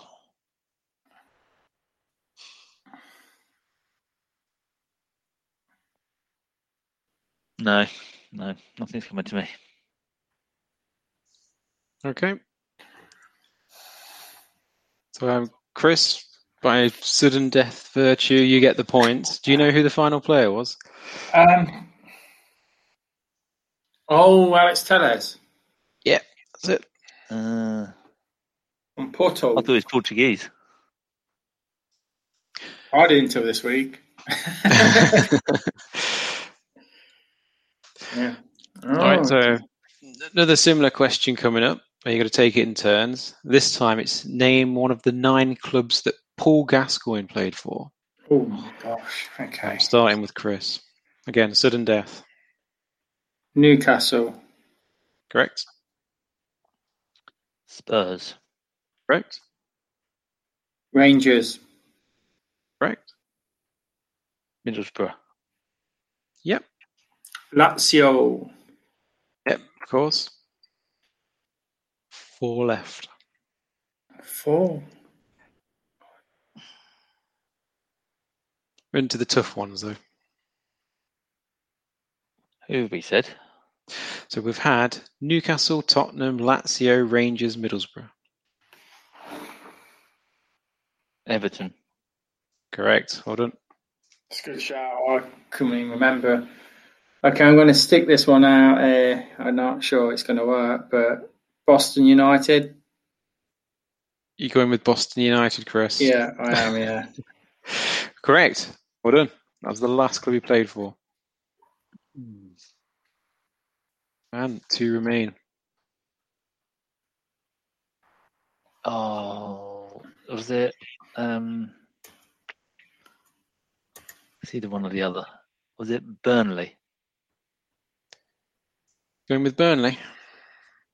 I'm not confident. Well, you should be. It's right. Well oh, God. Um, Chris, there's one club left. I'll, I'll be amazed if you get this. okay. No disrespect, but I'll be amazed if you get this. No. If anyone gets this. He was manager for it for a few days, and that's the only one that I'm, that's coming up to my head, and that's Kettering Town. No, it's a, it's a good guess, but he didn't turn out for them. No. No. Um, the final answer is a Chinese club, Gansu Tianma. well, Never one even there, heard of. Burnley there, and didn't. So, um, Ant, you get the point for that. You're leading 5 4. All right, next question. Which football team play their home games at Spotland? Rochdale. Correct. Which team play their home games at Brunton Park? Oh, Scunthorpe? No. Cheltenham. No. Exeter. Yeah. No. Newport? No. Cambridge? No. I'm going to have to go through the whole league here. um, Carlisle. It is Carlisle. yeah. All right, that makes it 7 4 to Ant. Right, I've got another gamble question for you.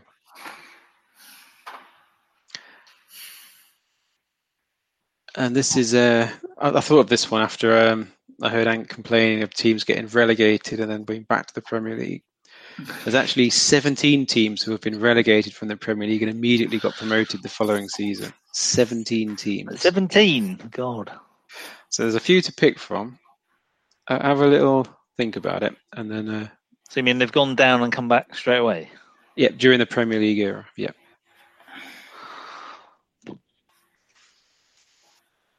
Sure, you counted this right, Dan. Okay, I'm going to come to you first, Chris. What's your opening bid? I'll go with five. Okay. Uh, six. Chris, any advance on six? Uh, I'll try seven. I'll try eight. Okay. I'll go nine. Ooh. Yeah, we can name them, Chris. Okay. Nine. Okay. Cheers, Anne. Just before you start, Chris, I've just realised that I put this quiz together before Watford had secured their promotion, and they're not. They weren't on the list prior. Oh, oh you, Okay. you definitely have this, Chris. Okay. So sorry about that. But yeah, Okay. there's still 17. Okay. Um, West Brom. Yep. Did it twice. She said no. I I would have cried. no, they did it twice, Chris. You're safe there. Um, Newcastle. yes. They did West twice Ham. as well. Yes, you're right. Yeah. Okay. Go go Norwich. Yep. Burnley. Yes, well done. We go. Um, you start doubting yourself, don't you? Um, these are all a bit dodgy for me. I'll be honest with you. I'm gonna go Sunderland. In Sunderland. Yeah, under Roy Keane. I think I remember. Wouldn't have done it, you're right.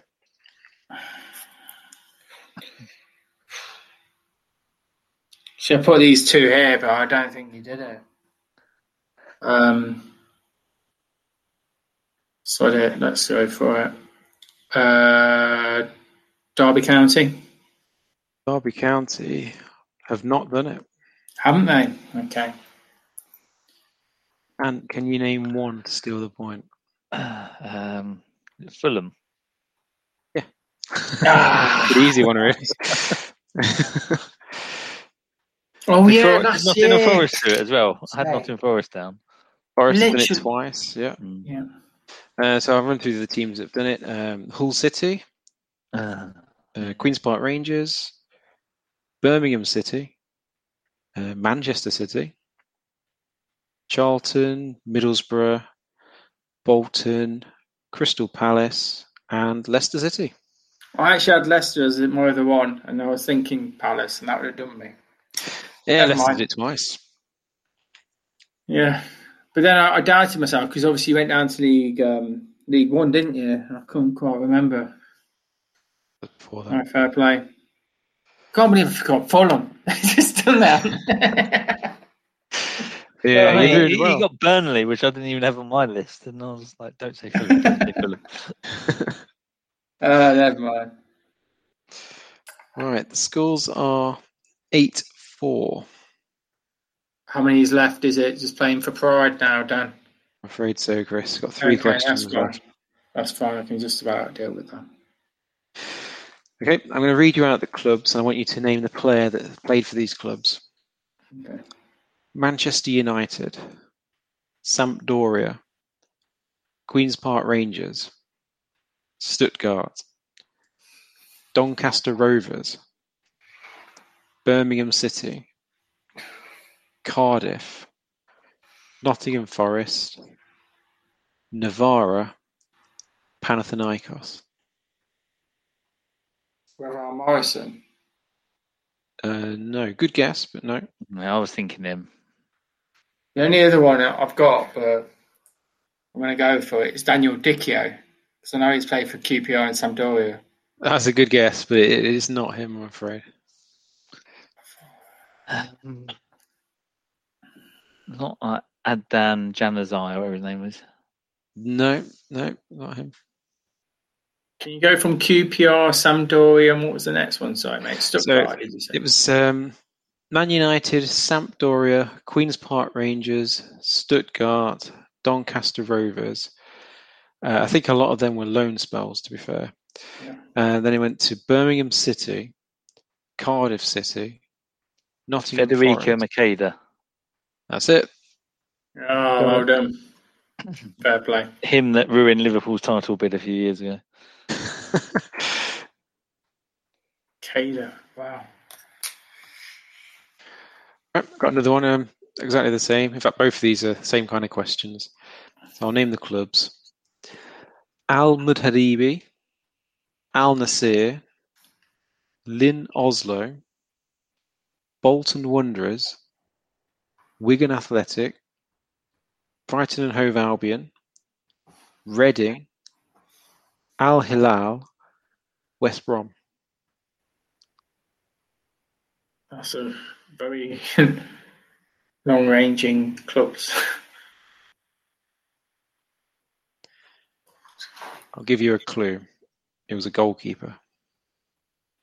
Oh, um, Oh, oh, I can see his face. yeah, I can as well. Is it Al Oh. Wahabi or something? Al, I'll, I'll give you that. Al- Ali Al Habsi. Oh, that yeah, nothing that's like it. I can see his on, face. I could almost shake his hand, mate. I, I can see it. How you doing, Ali? if I wasn't winning, Chris, I want VAR on that sound. On that, you saying that name? I didn't know he played for so many English clubs. Yeah, yeah. It was at West Brom until very recently, actually, as a backup keeper. Fair play. All right, and final question.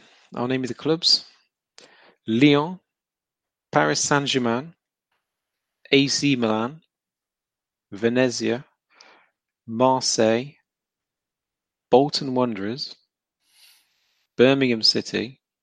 Christophe Dugarry. Yeah. Nope. Oh. No, it's not. Oh, okay. Nope. So I'll continue. Uh, but Bolton, Birmingham City, Leicester City, Hereford United. God, that's a fall from grace. Just a bit. Um, What Birmingham to Leicester? hey. Depends what Um, era it was. Um, oh God. oh, Leicester were buying loads of players under at that mental stage where they're just buying everyone. Djorkaeff. No. Good guess, but no. Bruno N'Gotty. Uh, Correct. Oh, Champ Manager Classic. He was. yeah, he was. Yeah, you pulled a bit of pride back there at the end, Chris. Thank you very much. Had to. It's finished 9 6 to Ant. So well done, Ant. So it's blooming grounds. I need to look at start looking at Division Two grounds. I think. Chris, you just need to watch Gillette, Gillette Soccer Saturday. That's how you learn them all. But no, there's some um, there's some good bidding going on there up in the Oh, I can't believe you pulled that Burnley one out for Gaza. I'm so confident with that. Yeah, that was impressive. What we Chris- got next week, Anne? Tell me. Well- next episode. What well- we got top tens? I've, I've got I've got a good one for us. Oh, Now I've not actually done much research on this. So I don't know how much there is, but I've gone for top ten Premier League unfulfilled potential. Fulfilled potential. Oh, okay. plenty So what what grounds are we looking at with this then? Well, whatever you feel is unfulfilled Okay. potential, I'll, I'll, I'll leave it. I'll leave it there for you. Okay. Whatever your take is on it. Okay, I like it. And then top fives, I thought I'd do a, another little jokey one. Um, I hope I'm going to explain this okay. Um, top five managers or players who have a very suitable name for the clubs that they're at. All right. So it can be like the the name sounds the same as the club, or it sounds like the nickname or whatever. Think outside the box. okay, got it. I'm sure you. I'm sure you've got a few examples off the top of your head straight away. Yeah. I can think of a, a very famous manager. That sounds good to me. I'm I'm a bit daunted by this unfulfilled potential one. That's a massive one. like I said, I've not I've not done the research, so I might uh, regret it myself. Are, are we going to obviously go away from the flop um, thing as well? So it'd be someone that we've never used as a flop, obviously, because we'll just be repeating ourselves. Yeah, I mean, there might be the odd crossover, but I'm mainly Yeah. thinking of someone who was supposed to. Yeah, to started somewhere the really good. and then Yeah. just ended up in nothing. Cool. No worries. Okay. All right. Well, I think that wraps it up. So I'll just give the socials again if people want to get in touch. Twitter handle is VAR at the bar one. Email address VAR at the bar 2020 at gmail.com. And you can also find us on Facebook, VAR at the bar. So thank you, gents. Another cracking episode put together there. Top list as always. So that's um, a goodbye from me. See you Goodbye later. from me. And we'll catch you next time.